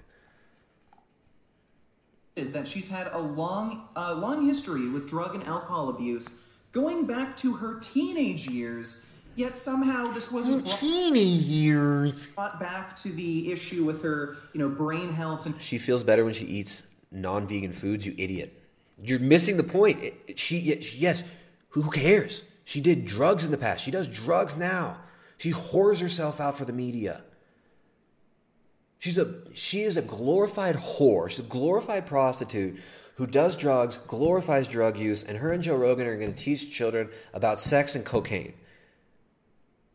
But she still feels better when she eats animal foods because she's human, you fucking dork.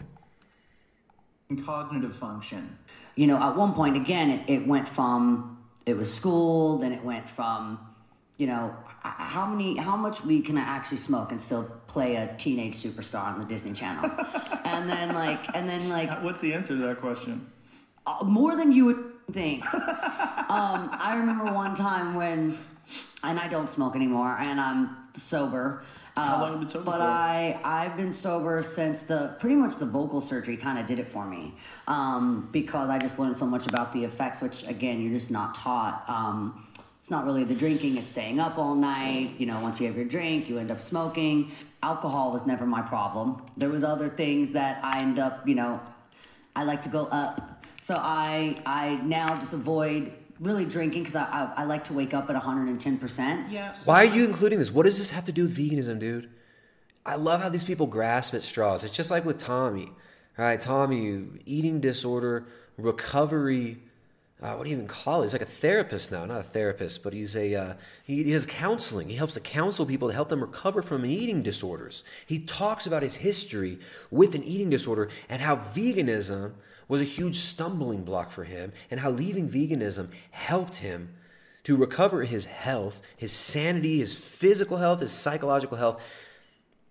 Meat and animal foods helped him get out of that. Yet all these people, they say, oh no, Tommy, he had an eating disorder, and he's just a really bad, mean bigot, and toxic masculinity, and this and that. It's like, no, he feels better when he eats animal foods. You're constantly trying to straw man all these other points that have nothing to do with it. Sure, Miley Cyrus is a promiscuous skank whore, degenerating generations of young girls to become promiscuous skank, dank, rank, stanky coonie whores, right? She's teaching these children how to be little stanky poon whores, but she feels better when she eats animal foods. So that doesn't matter. It doesn't matter that she is a media hoe. It doesn't matter that she does drugs, promotes drug use, heavily into alcohol. It doesn't matter. That doesn't have anything to do with the fact that she's not vegan. She doesn't stick to or adhere to your dietary religion, and she feels better when she eats meat. That's what's important. People get better when they eat meat. They cure their veganism. The disease of veganism gets cured by eating animal foods. Right? Veganism, the disease of affluence that is veganism, goes away when they eat animal foods. They feel better physically and mentally, and their lives are better. That's the point. The point is not what drugs this person do. The point is not this person wears their hat the wrong way. The point is not this person listens to music that I think sucks. The point is not this person wore the different clothes that I think are cool. The point is vegan gains. The point is vegan gains. The point is that she feels better eating animals. And that's what matters. People are healthier when they eat their species-appropriate diet. I'm pretty sure her vegan diet isn't to blame for her cognitive impairment.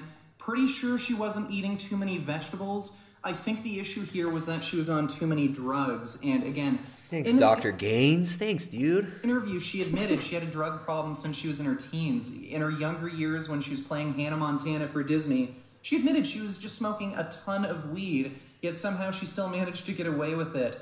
And she's smoking a ton of weed, so she's not vegan? What is the point? And, like, again, she's drunk alcohol, cigarettes. She drunk alcohol? Whoa. She actually really likes upper drugs, so you can imagine, you know, what type of drug she's been taking. I've seen other interviews with her online where she's admitted to all the drugs she's taken. Marijuana, alcohol, cigarettes. She's even said she's done cocaine, Molly, also known as MDMA or ecstasy. So, yeah, I'm pretty sure taking all of these drugs on top of the brain damage she already has, that's probably what gave her these issues with... Yeah. All right, cool cope, Vegan Gains. Let's jump forward a little bit. I love my performance, but I was running on empty. All right, we'll back it up. Let's hear what she says. Sure you can. Some people can. I cannot, because it was really giving... What did it do for your brain? I feel that I'm much... Slowed you down? Now I'm so much sharper than I was, and I think that I was, at one point, pretty malnutrition. Like, I remember going to... There you go. So here she is being honest, right?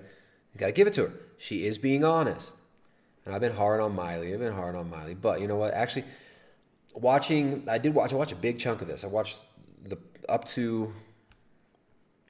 most of it, because it's kind of fascinating to me. Right? Now, she was kind of humanized in this interview a little bit. I feel sorry for this girl. I mean, she grew up in a snake pit, essentially. But Miley Cyrus, for all the harsh critiques I've got of the entertainment industry, this girl's kind of a victim, but at the same time, she plays into it. She says she's empowered, right? But no matter how critical I am of this, Miley Cyrus is still less insufferable, obnoxious, and pathetic than you, Vegan Gains. Isn't that amazing? Less pathetic than you still. Glastonbury, and that was a show that I loved. I loved my performance, but I was running on empty. No, Miley, if you were doing what you needed to do for the animals, you would just take an algae-based DHA supplement or just take whatever other vegan alternatives to these nutrients. Whatever other vegan alternatives. There's no vegan alternatives, dude. There's no vegan alternatives. Soy cannot replace animal foods. There's no vegan alternative to butter. There's no vegan alternative to a ribeye steak. ...that you think you need. Notice how at no point in this interview did she say, you know, I went to a doctor, I got a blood test, and I was deficient in all these nutrients. No, these are all just assumptions she's making. And remember, this is the point of the video where I almost cry with rage and hate while just repeating the same talking points that I always say. I always say she was never really vegan in the end. Okay, go pay me $20 to look at my wife's butthole. This is, been another episode of Vegan Gains selling his wife's holes on the internet.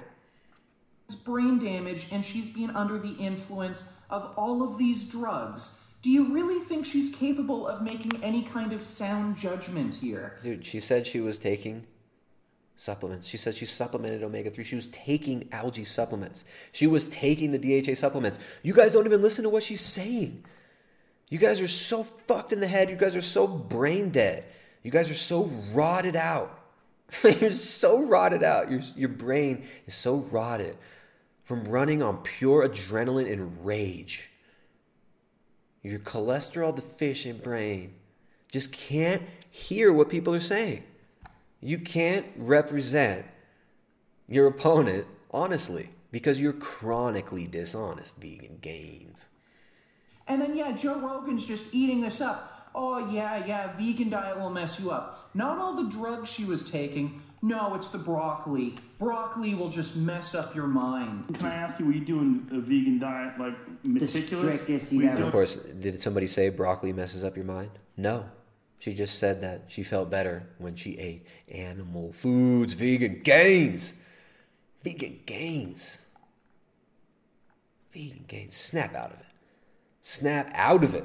All right. Del Bridge donates $15 via Streamlabs. Del Bridge, what's up, dude? Del Bridge, how you doing, man? Del Bridge donated $15, says, Tristan, no diet can prevent us from suffering.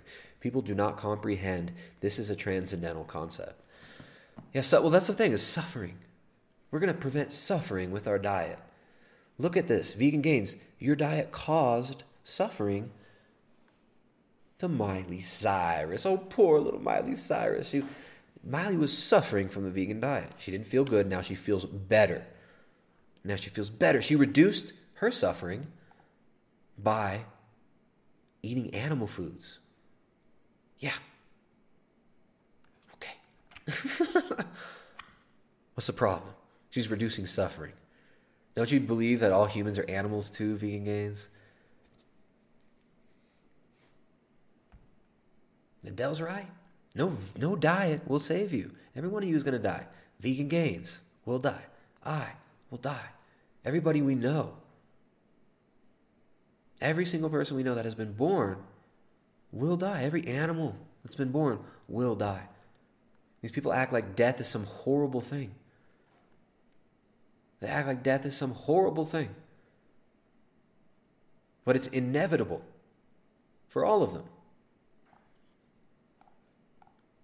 But you do it intelligently? Like I do all my supplements. The right way? I do all my protein drinks. Mm-hmm. I've watched every bodybuilder's YouTube about how they still you can't pay attention to those train. Guys. That's what I'm saying. All of a sudden, I'm like, those all guys I need is celery, and like, why are my thighs like huge? Those like, vegan bodybuilder guys, they're almost all on steroids. It's I'm not on steroids. These are just completely contradictory statements. So during the same time period, before she got sober and she had issues with taking these drugs like cigarettes, alcohol, marijuana, MDMA, cocaine, salvia, she was super health conscious and making sure her diet was just totally on point. Says Vegan Gains, who has... I think he took his videos down because we tried to find him the other day. He took his videos down about his amazing magic mushrooms experiences that made him so spiritual. Vegan Gains promotes drug use, promotes the worst drug in the world, pornography, and sells his wife, hoes his wife, human trafficker, Vegan Gains. Criticizing Miley Cyrus for taking drugs when Vegan Gains also promotes drugs.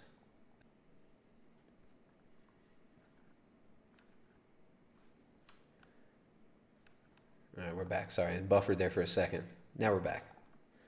All the supplements and vitamins she needed, making sure she was super healthy while drinking alcohol, smoking cigarettes, and doing all these other drugs. Which a lot of you vegans do too. Again, you're a hypocrite. Cool story. You're lying. You're just completely full of crap here.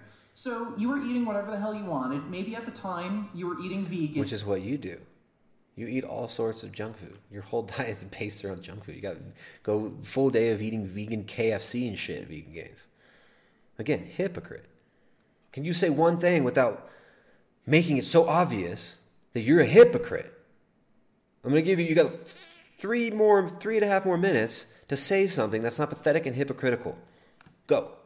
And so, I don't know, you're eating potato chips, Oreos, you know, maybe some fruits and vegetables here and there. But you weren't eating great, and you were on drugs. Gee, I wonder... Of course, she didn't say what she was eating. In fact, she did say that she was always mindful about getting the best foods. This is, remember, this is somebody that can have whatever food she wants delivered to her anywhere.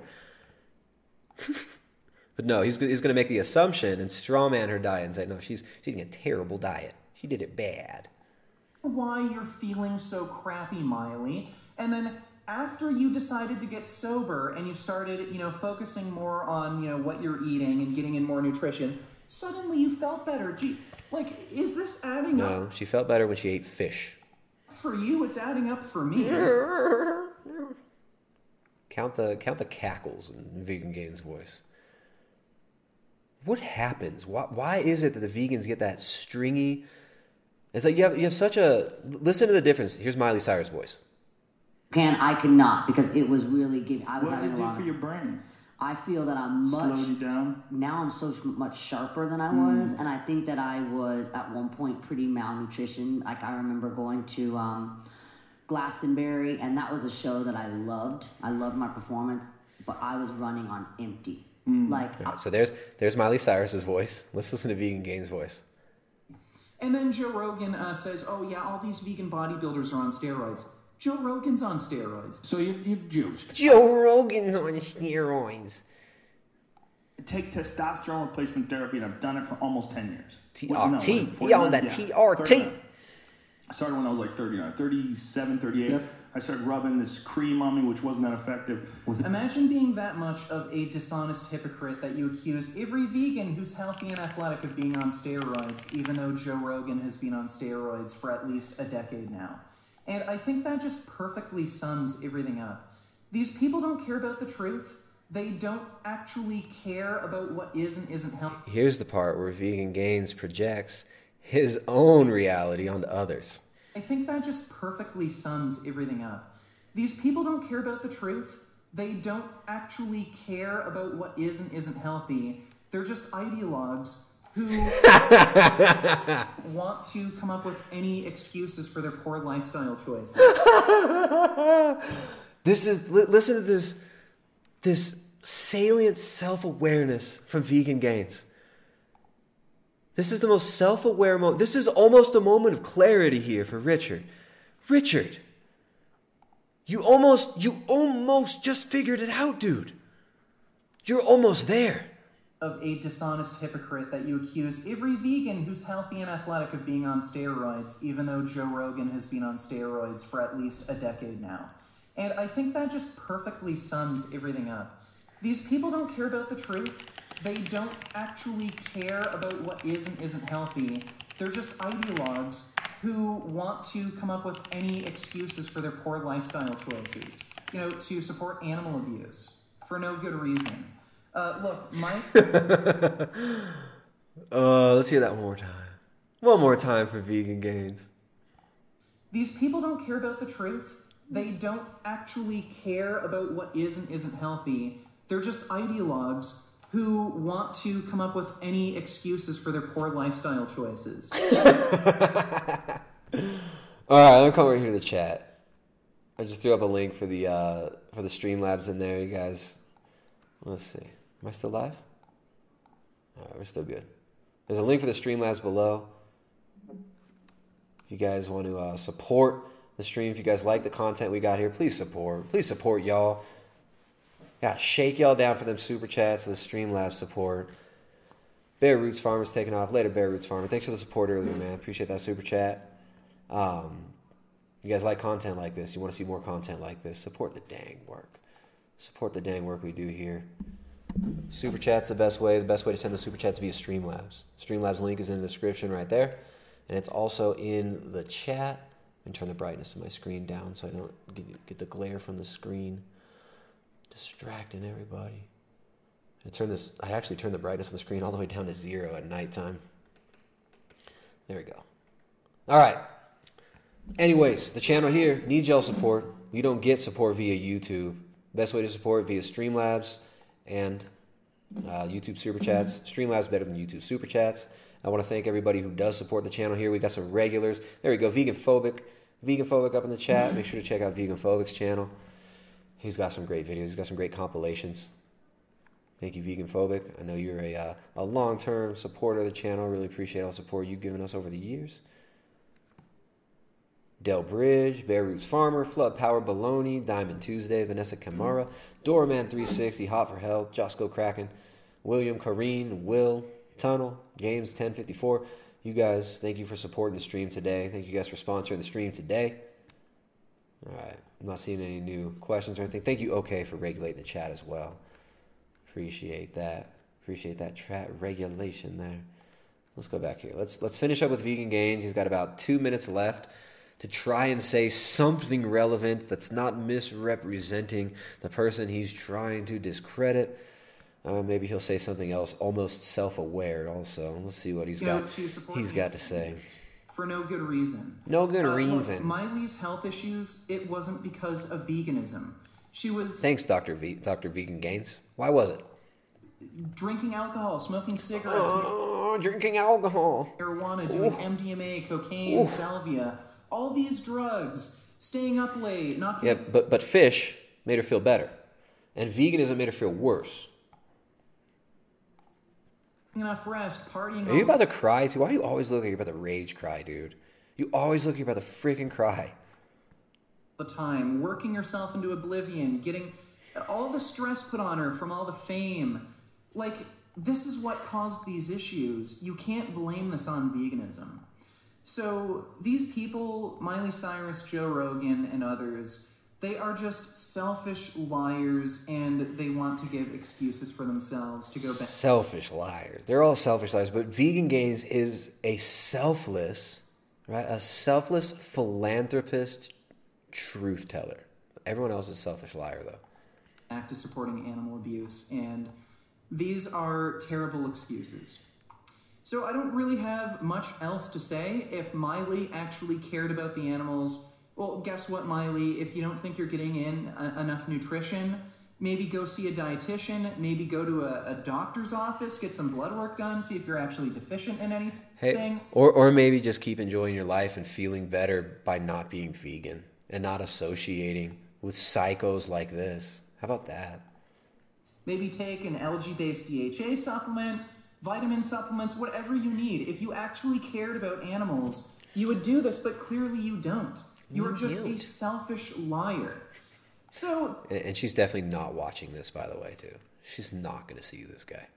That's all I have to say about this topic. Really disappointed to see, you know, Miley do this crap.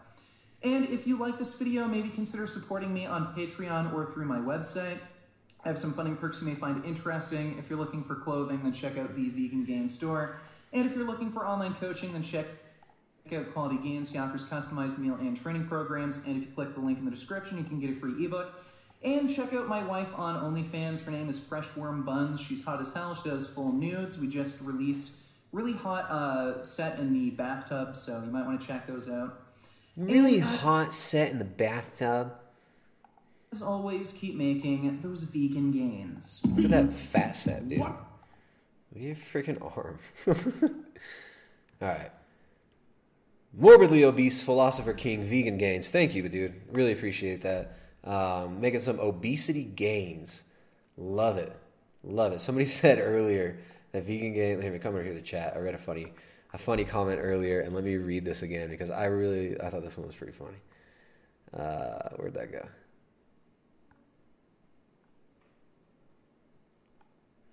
Some of you people in the chat are funnier than any of these dorks we had laughs at on YouTube. Oh, it's gone.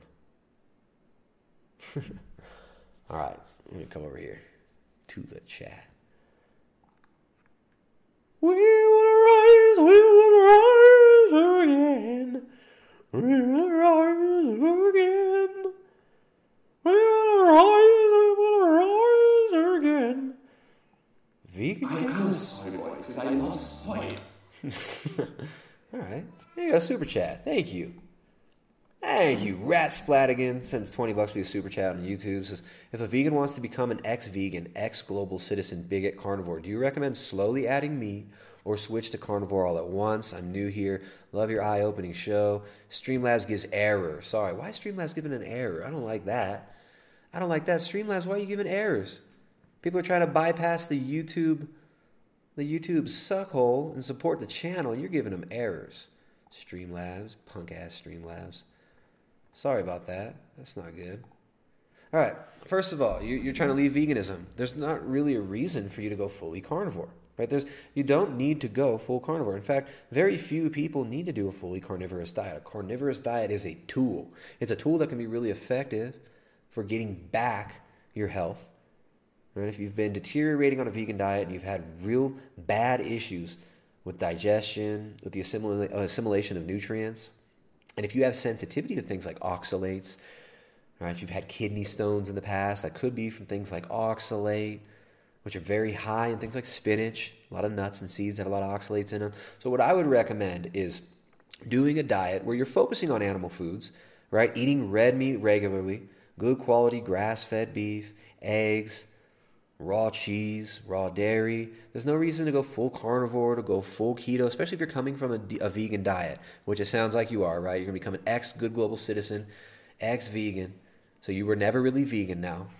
Luckily, I'm sure you've changed your profile name before you showed your face in this chat, because I'm sure, you know, Vegan Gains and his crew would not have been happy to see you musing about these things, getting terrible ideas like eating animals and being healthy.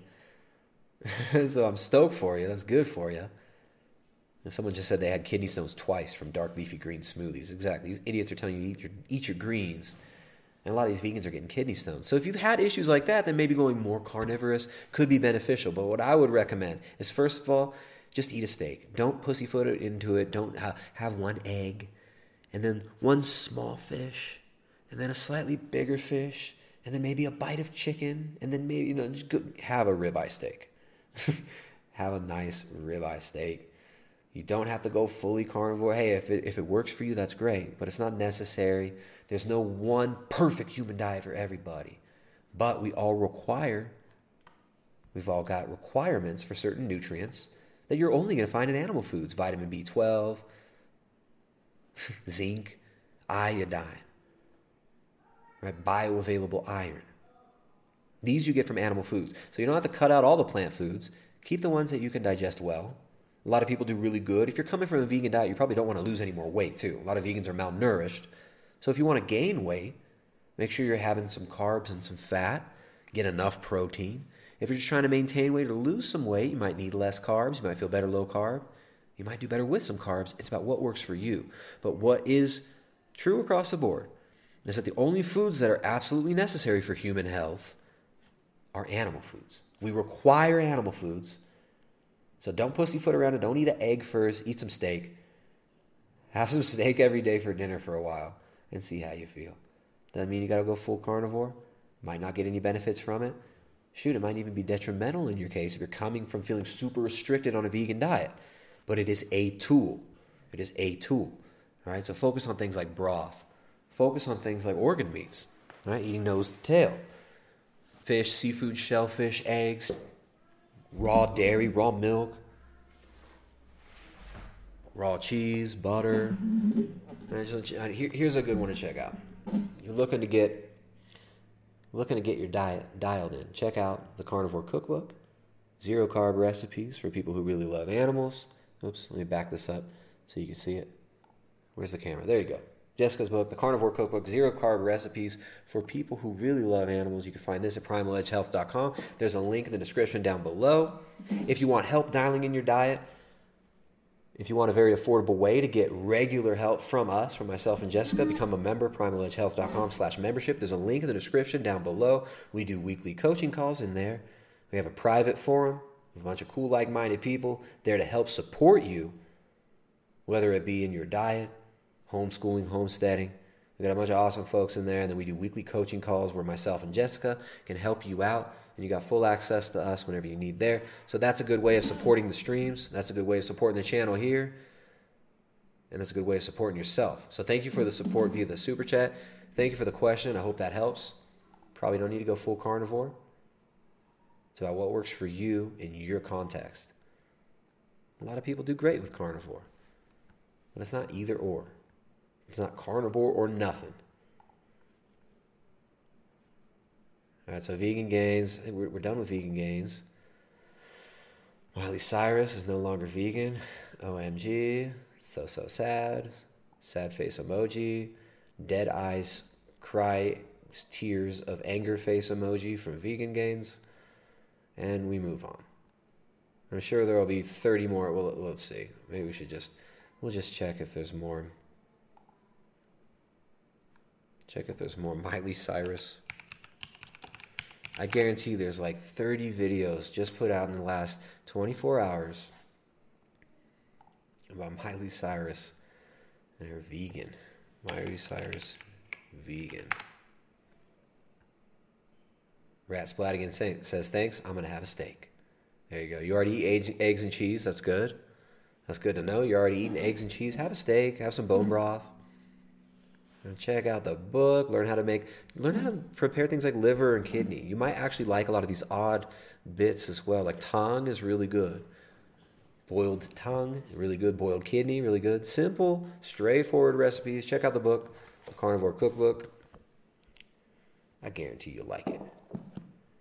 If you don't like it, Vegan Gains will send you free pictures of his wife's bumhole. Happy Healthy Vegan. Miley Cyrus is no longer vegan. It's not my brain type. Must eat fish. So let's all just misrepresent what she said, right? Michelle Lowe. Miley Cyrus is no longer vegan. Confirmed. You did it wrong. There you go. Shout out to You Did It Wrong. What's up? She's got a good channel. Thank you, Miley Cyrus, for exposing the truth about veganism. Oh, we got anti-vegans. Oh, no. Plant-based logic. Miley eats fish. Miley Cyrus no longer vegan. Hey, Bobby's perspective. I ain't heard from Bobby in days. Bobby's perspective's back. I'm not vegan anymore. Oh, no. Miley Cyrus, omega-3 and veganism. Dr. Darth Davis. Let's see what happens with Garth Davis here. So Miley Cyrus isn't vegan anymore. And all of a sudden, people are freaking out. Oh, so this happens every few weeks. And you come on. And you say a bunch of stupid nonsense and try to discredit the person who's no longer vegan. Let's hear it. Garth Davis. Let's hear it. Veganism is not a diet. It's an ethic. Let's hear that. Dr. Garth Davis, who promotes veganism for health. Let's hear you say veganism's not about health one more time. And high energy Garth Davis today. The internet, running to go and buy fish. It's always weird to me because First of all, veganism is not a diet. I don't do veganism to be healthy. Yeah, but you promote it for health, and you're a freaking doctor. You sit here with your name, Dr. Garth Davis, and you tell people to do it for health, but no, it's not about health, right? It's not about health. And vegan folk are like, you even said your kids aren't even vegan because you don't want them to have an eating disorder. You dishonest prick. Come on. You're as dishonest as Vegan Gains. And you're as intelligent as Vegan Gains too, and that's not a compliment. Veganism is not a diet. I don't do veganism to be healthy. Is it healthy? Yes, but do I do it to be healthy? No. Why do you do it? In fact, if you look at it... Did you do it just to be obnoxious? You do it just so you can look like shit? You do it just to decrease your performance physically and mentally? Why do you do it? Some of the long-term studies, my favorite study being the Adventist Health Study, shows vegans live exceedingly long, healthy life, but guess who's healthier than them? The pesco vegetarians. And there is a reason for that. It turns out that omega-3s are important to our body. And oh, yeah. You can't get that on a vegan diet. You can't get that on vegan. You can't get those omega-3s that you admit are important. You can't get them on a vegan diet. You admit that it's a deficient diet. Why do you have to keep saying, why do you have to say any more? You admit that it's deficient. With high dose pharmaceutical grade fish oil that did show a reduction in cardiac mortality in people with high triglycerides. We also know from several trials that people with low DHA and EPA, which are long-chain omega-3 fatty acids, tend to actually have their brain shrink over time. There have been studies showing that supplementation with omega-3... So here he is admitting that's going to make your freaking brain shrink when you're deficient in this stuff. Can help with concentration in people that are having problems and DHA and EPA deficient. Like all vegans. And get this, vegetarians and vegans can easily be EPA and DHA deficient, even if you're taking flaxseed, eating flaxseed and chia seeds, because that produces ALA, but your body has to turn ALA to DPA and EPA, DHA and EPA. But it can't do that efficiently. It's about 10% efficiency in doing so. 10% efficiency if you're lucky. And so that can create a problem, and that may be why we see better survival in pescatarians in the Adventist Health Study. Listen to how many times he's admitted here already in 2 minutes that vegan diets are nutrient deficient and dangerous. Need we watch any more of this? High energy Garth Davis. Thank you, buddy. I don't know. Look at all these. So many vegan videos. So many vegan videos. All right, we've too many. Too many to count. Let's see.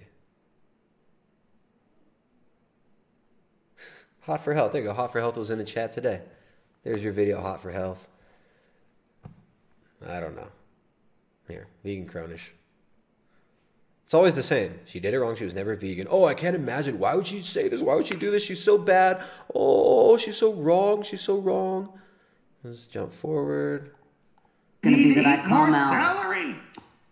Yes, I'm going to come for you, Miley Cyrus. Now, you heard it right. Miley Cyrus isn't vegan anymore, and I'm so disappointed in this. So disappointed. Soy Ryan Gosling is so disappointed. I look so much like a preemie Ryan Gosling. Stupid now. Now, you're probably wondering why I'm saying that. It's because about a month ago, I made a video defending Miley Cyrus when people were accusing her of eating, seafood. And now she's come out saying she is eating fish. Now, the reason I defended her was because they just said some waiter served her seafood. And that they didn't have any pictures, any evidence. It was just he said, she said. So, obviously, Miley Cyrus being a vegan celebrity, always speaking up for animals, I thought she was a true ethical vegan. Then I come to find out while I'm at work today, she's literally been eating fish. And she's admitting it. She's been eating fish. Literally. Del Bridge sends $5. Says, so a pescatarian diet is best, not vegan? Well, a pescatarian diet is better than vegan. But then guess what's better than a pescatarian diet? A diet that includes red meat as well. And she's gone on to make other crazy claims. So here's me about a month ago defending her. Now here's a question I've seen floating around lately. Miley Cyrus isn't vegan either. She was apparently seen having seafood at a restaurant. Now, I've heard something about this, but I haven't seen any evidence or proof, so unlike Miley Cyrus, I really hope this isn't true. I've heard some waiter or something come forward saying I served Miley Cyrus some type of animal product.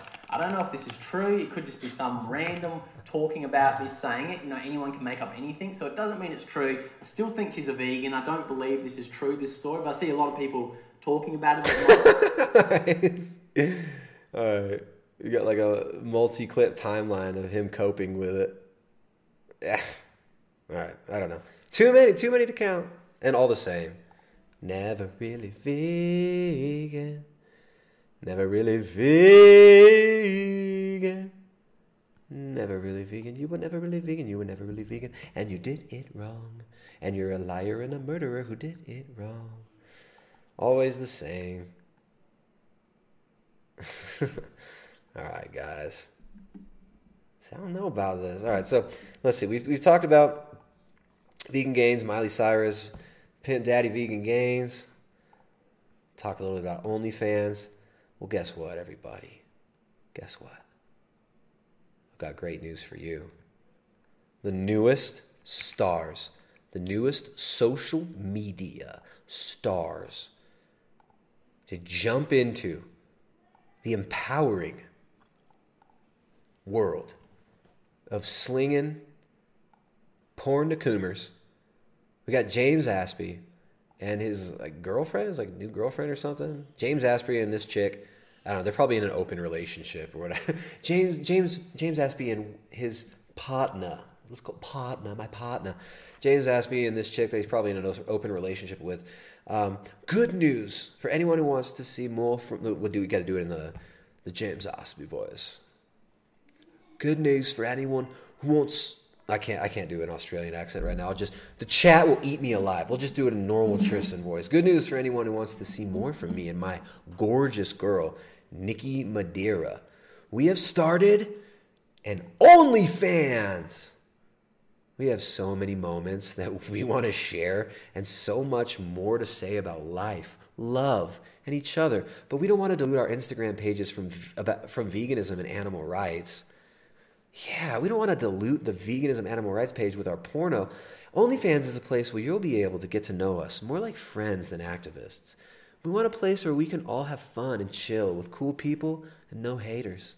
We'll share fun photos and videos, tips about mindset and relationships, our love story, Q&A sessions, and whatever else we come up with along the way. You'll also be the first to get any exciting updates in our life, and there are some good ones coming. It's a paid social media platform, and I know many of you support our love and our work, so this is the best way to help us create more content and do more of what we do best. Subscribe now, and the first 30 people who join get 20% off. Click the link in our bio and come join the party. James Aspie and his girlfriend, OnlyFans. You guys don't know, James Aspie, celebrity vegan, vegan e-celeb. Literally thousands of people know who this guy is. And he's going to help his female to be so empowered. He's going to help his female to be super duper empowered. And he's going to do that on OnlyFans, so I guess you got that to look forward to. You can buy pictures. Maybe they're not going to be putting the Pono pictures on there. This is his girlfriend, his sexual object partner, Nicole. Are we back? We're back. All right. So I don't know.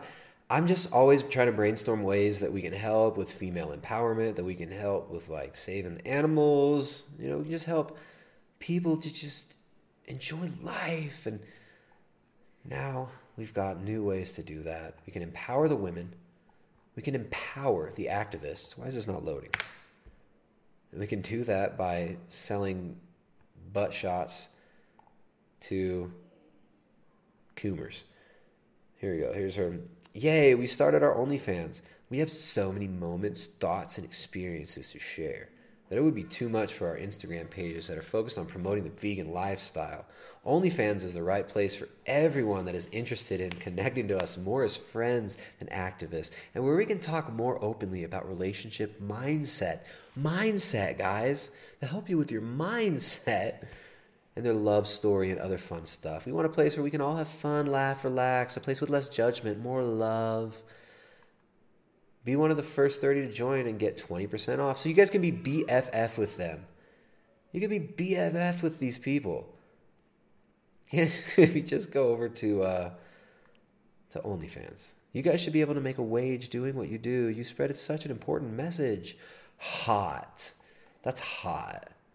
Get a job like most activists. Yeah, right. Job? That's for suckers. This is a job, my love. If you don't want to subscribe, that's cool. I don't tell you what you work with is a job or not. Spread more love and less negativity. No. This is not a job. You're just becoming a whore.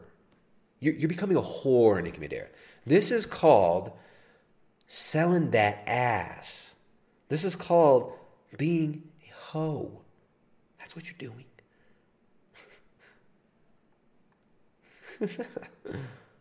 Let's see. The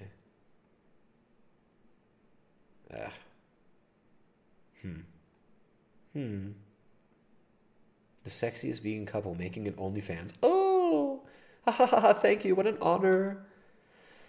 Lots of people are saying that it's not a real job, or I thought you had integrity, and I just can't believe the sheer ridiculousness of it. For starters, it can actually be really helpful for others if people in healthy relationships share the inner workings of their relationship and how they communicate, etc. This ability for people who may not have been shown the diversity of relationship dynamics and the communication skills required for all aspects of a healthy relationship. To see what this looks like firsthand is valuable. If it becomes normal for people to give insights into their private life in this way, it has the potential to contribute to us all having a good understanding of how a healthy relationship, if that wasn't shown to you as a child, or to even witness what a toxic relationship looks like, etc., for healthy people who were shown healthy relationships so that they can better understand toxic relationships and how to navigate them and help others who are experiencing them, etc. It's all helpful. No longer are relationship dynamics secret and hidden and shameful to share about, and it does good. James and Nikki are contributing to this. And secondly, having sex and getting paid for it doesn't make anyone less than in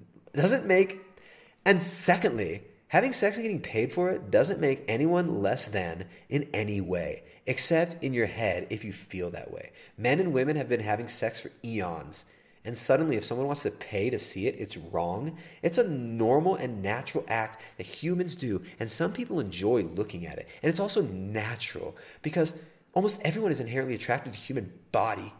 No one should be judged for watching. And no one should be shamed for sharing it. And thirdly, oh goodness, there's a thirdly. Von Kahn said it right when he said, no one is entitled to their content. Why should they make it for free? If you find what they've planned to put on OnlyFans valuable, then you can decide whether or not you want to pay for it or not. If you do find it valuable, but don't want to pay for it, then it's you that has a problem, not them. They have every right to ask for payment for it, and you have no right to feel entitled to it. Thank you. That was amazing. That was an amazing comment. So James Aspie and Nikki Medera, newly christened sexual pictures of themselves or videos or who knows what kind of gross shit. But there you go. Vegans. Against the exploitation of animals, but totally down for the exploitation of gimps, simps, and they're down to be pimps. So James Aspie joining Vegan Gains. Who's going to be top vegan pimp of OnlyFans? I think like 3 months we'll probably have a lot more vegan OnlyFans in a few months. So what we can do is we'll have to vote. Vote on the top vegan simp pimps. Hey, you got a nice big fat super chat. That might be the That might be the best super chat of the night. Yato Love. Yato Love. Thank you so much for donating via the Streamlabs, dude.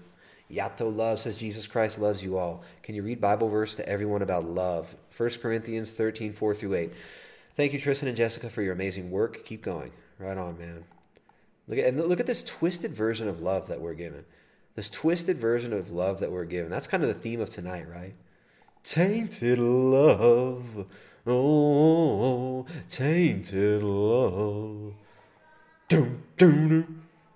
Tainted love. All right, let me pull this verse up and we'll read that. And again, thank you for the support. Thank you for the super chat.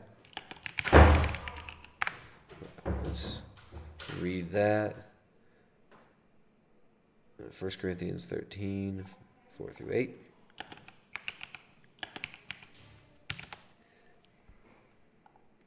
All right, sorry guys.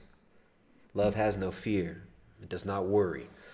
Love keeps no records of wrongs. Here, we'll find the full. This is a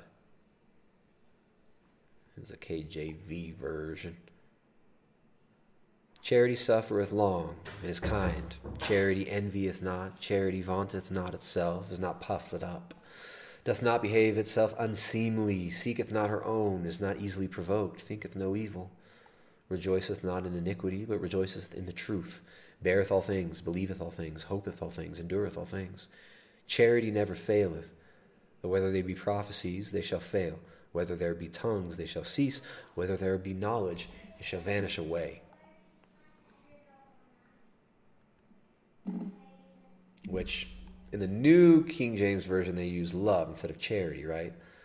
Let's see. Love suffers long and is kind. Love does not envy. Love does not parade itself. Is not puffed up. Does not behave rudely. Does not seek its own. Is not provoked. Thinks no evil.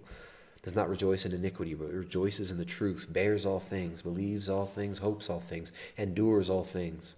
Love never fails, but whether there are prophesies, they will fail. Whether there are tongues, they will cease. Whether there is knowledge, they will vanish away. So there you go. Now, according to James Aspie and his girlfriend, love is money. Love is sexual acts done in front of a camera for vanity and money. Love is coom. Love is cooming for vegan gains. Love is selling your wife's butthole on the internet. Love is pretending to save the animals while really destroying the animals and destroying people's health, according to these people. According to the media, love is wearing your gimp mask and being abused and treated like a dog on your hands and knees by abusive psychopaths, according to Elle magazine. What kind of tainted love are you being told? What kind of tainted love are you being sold on? And they're telling you porn is love.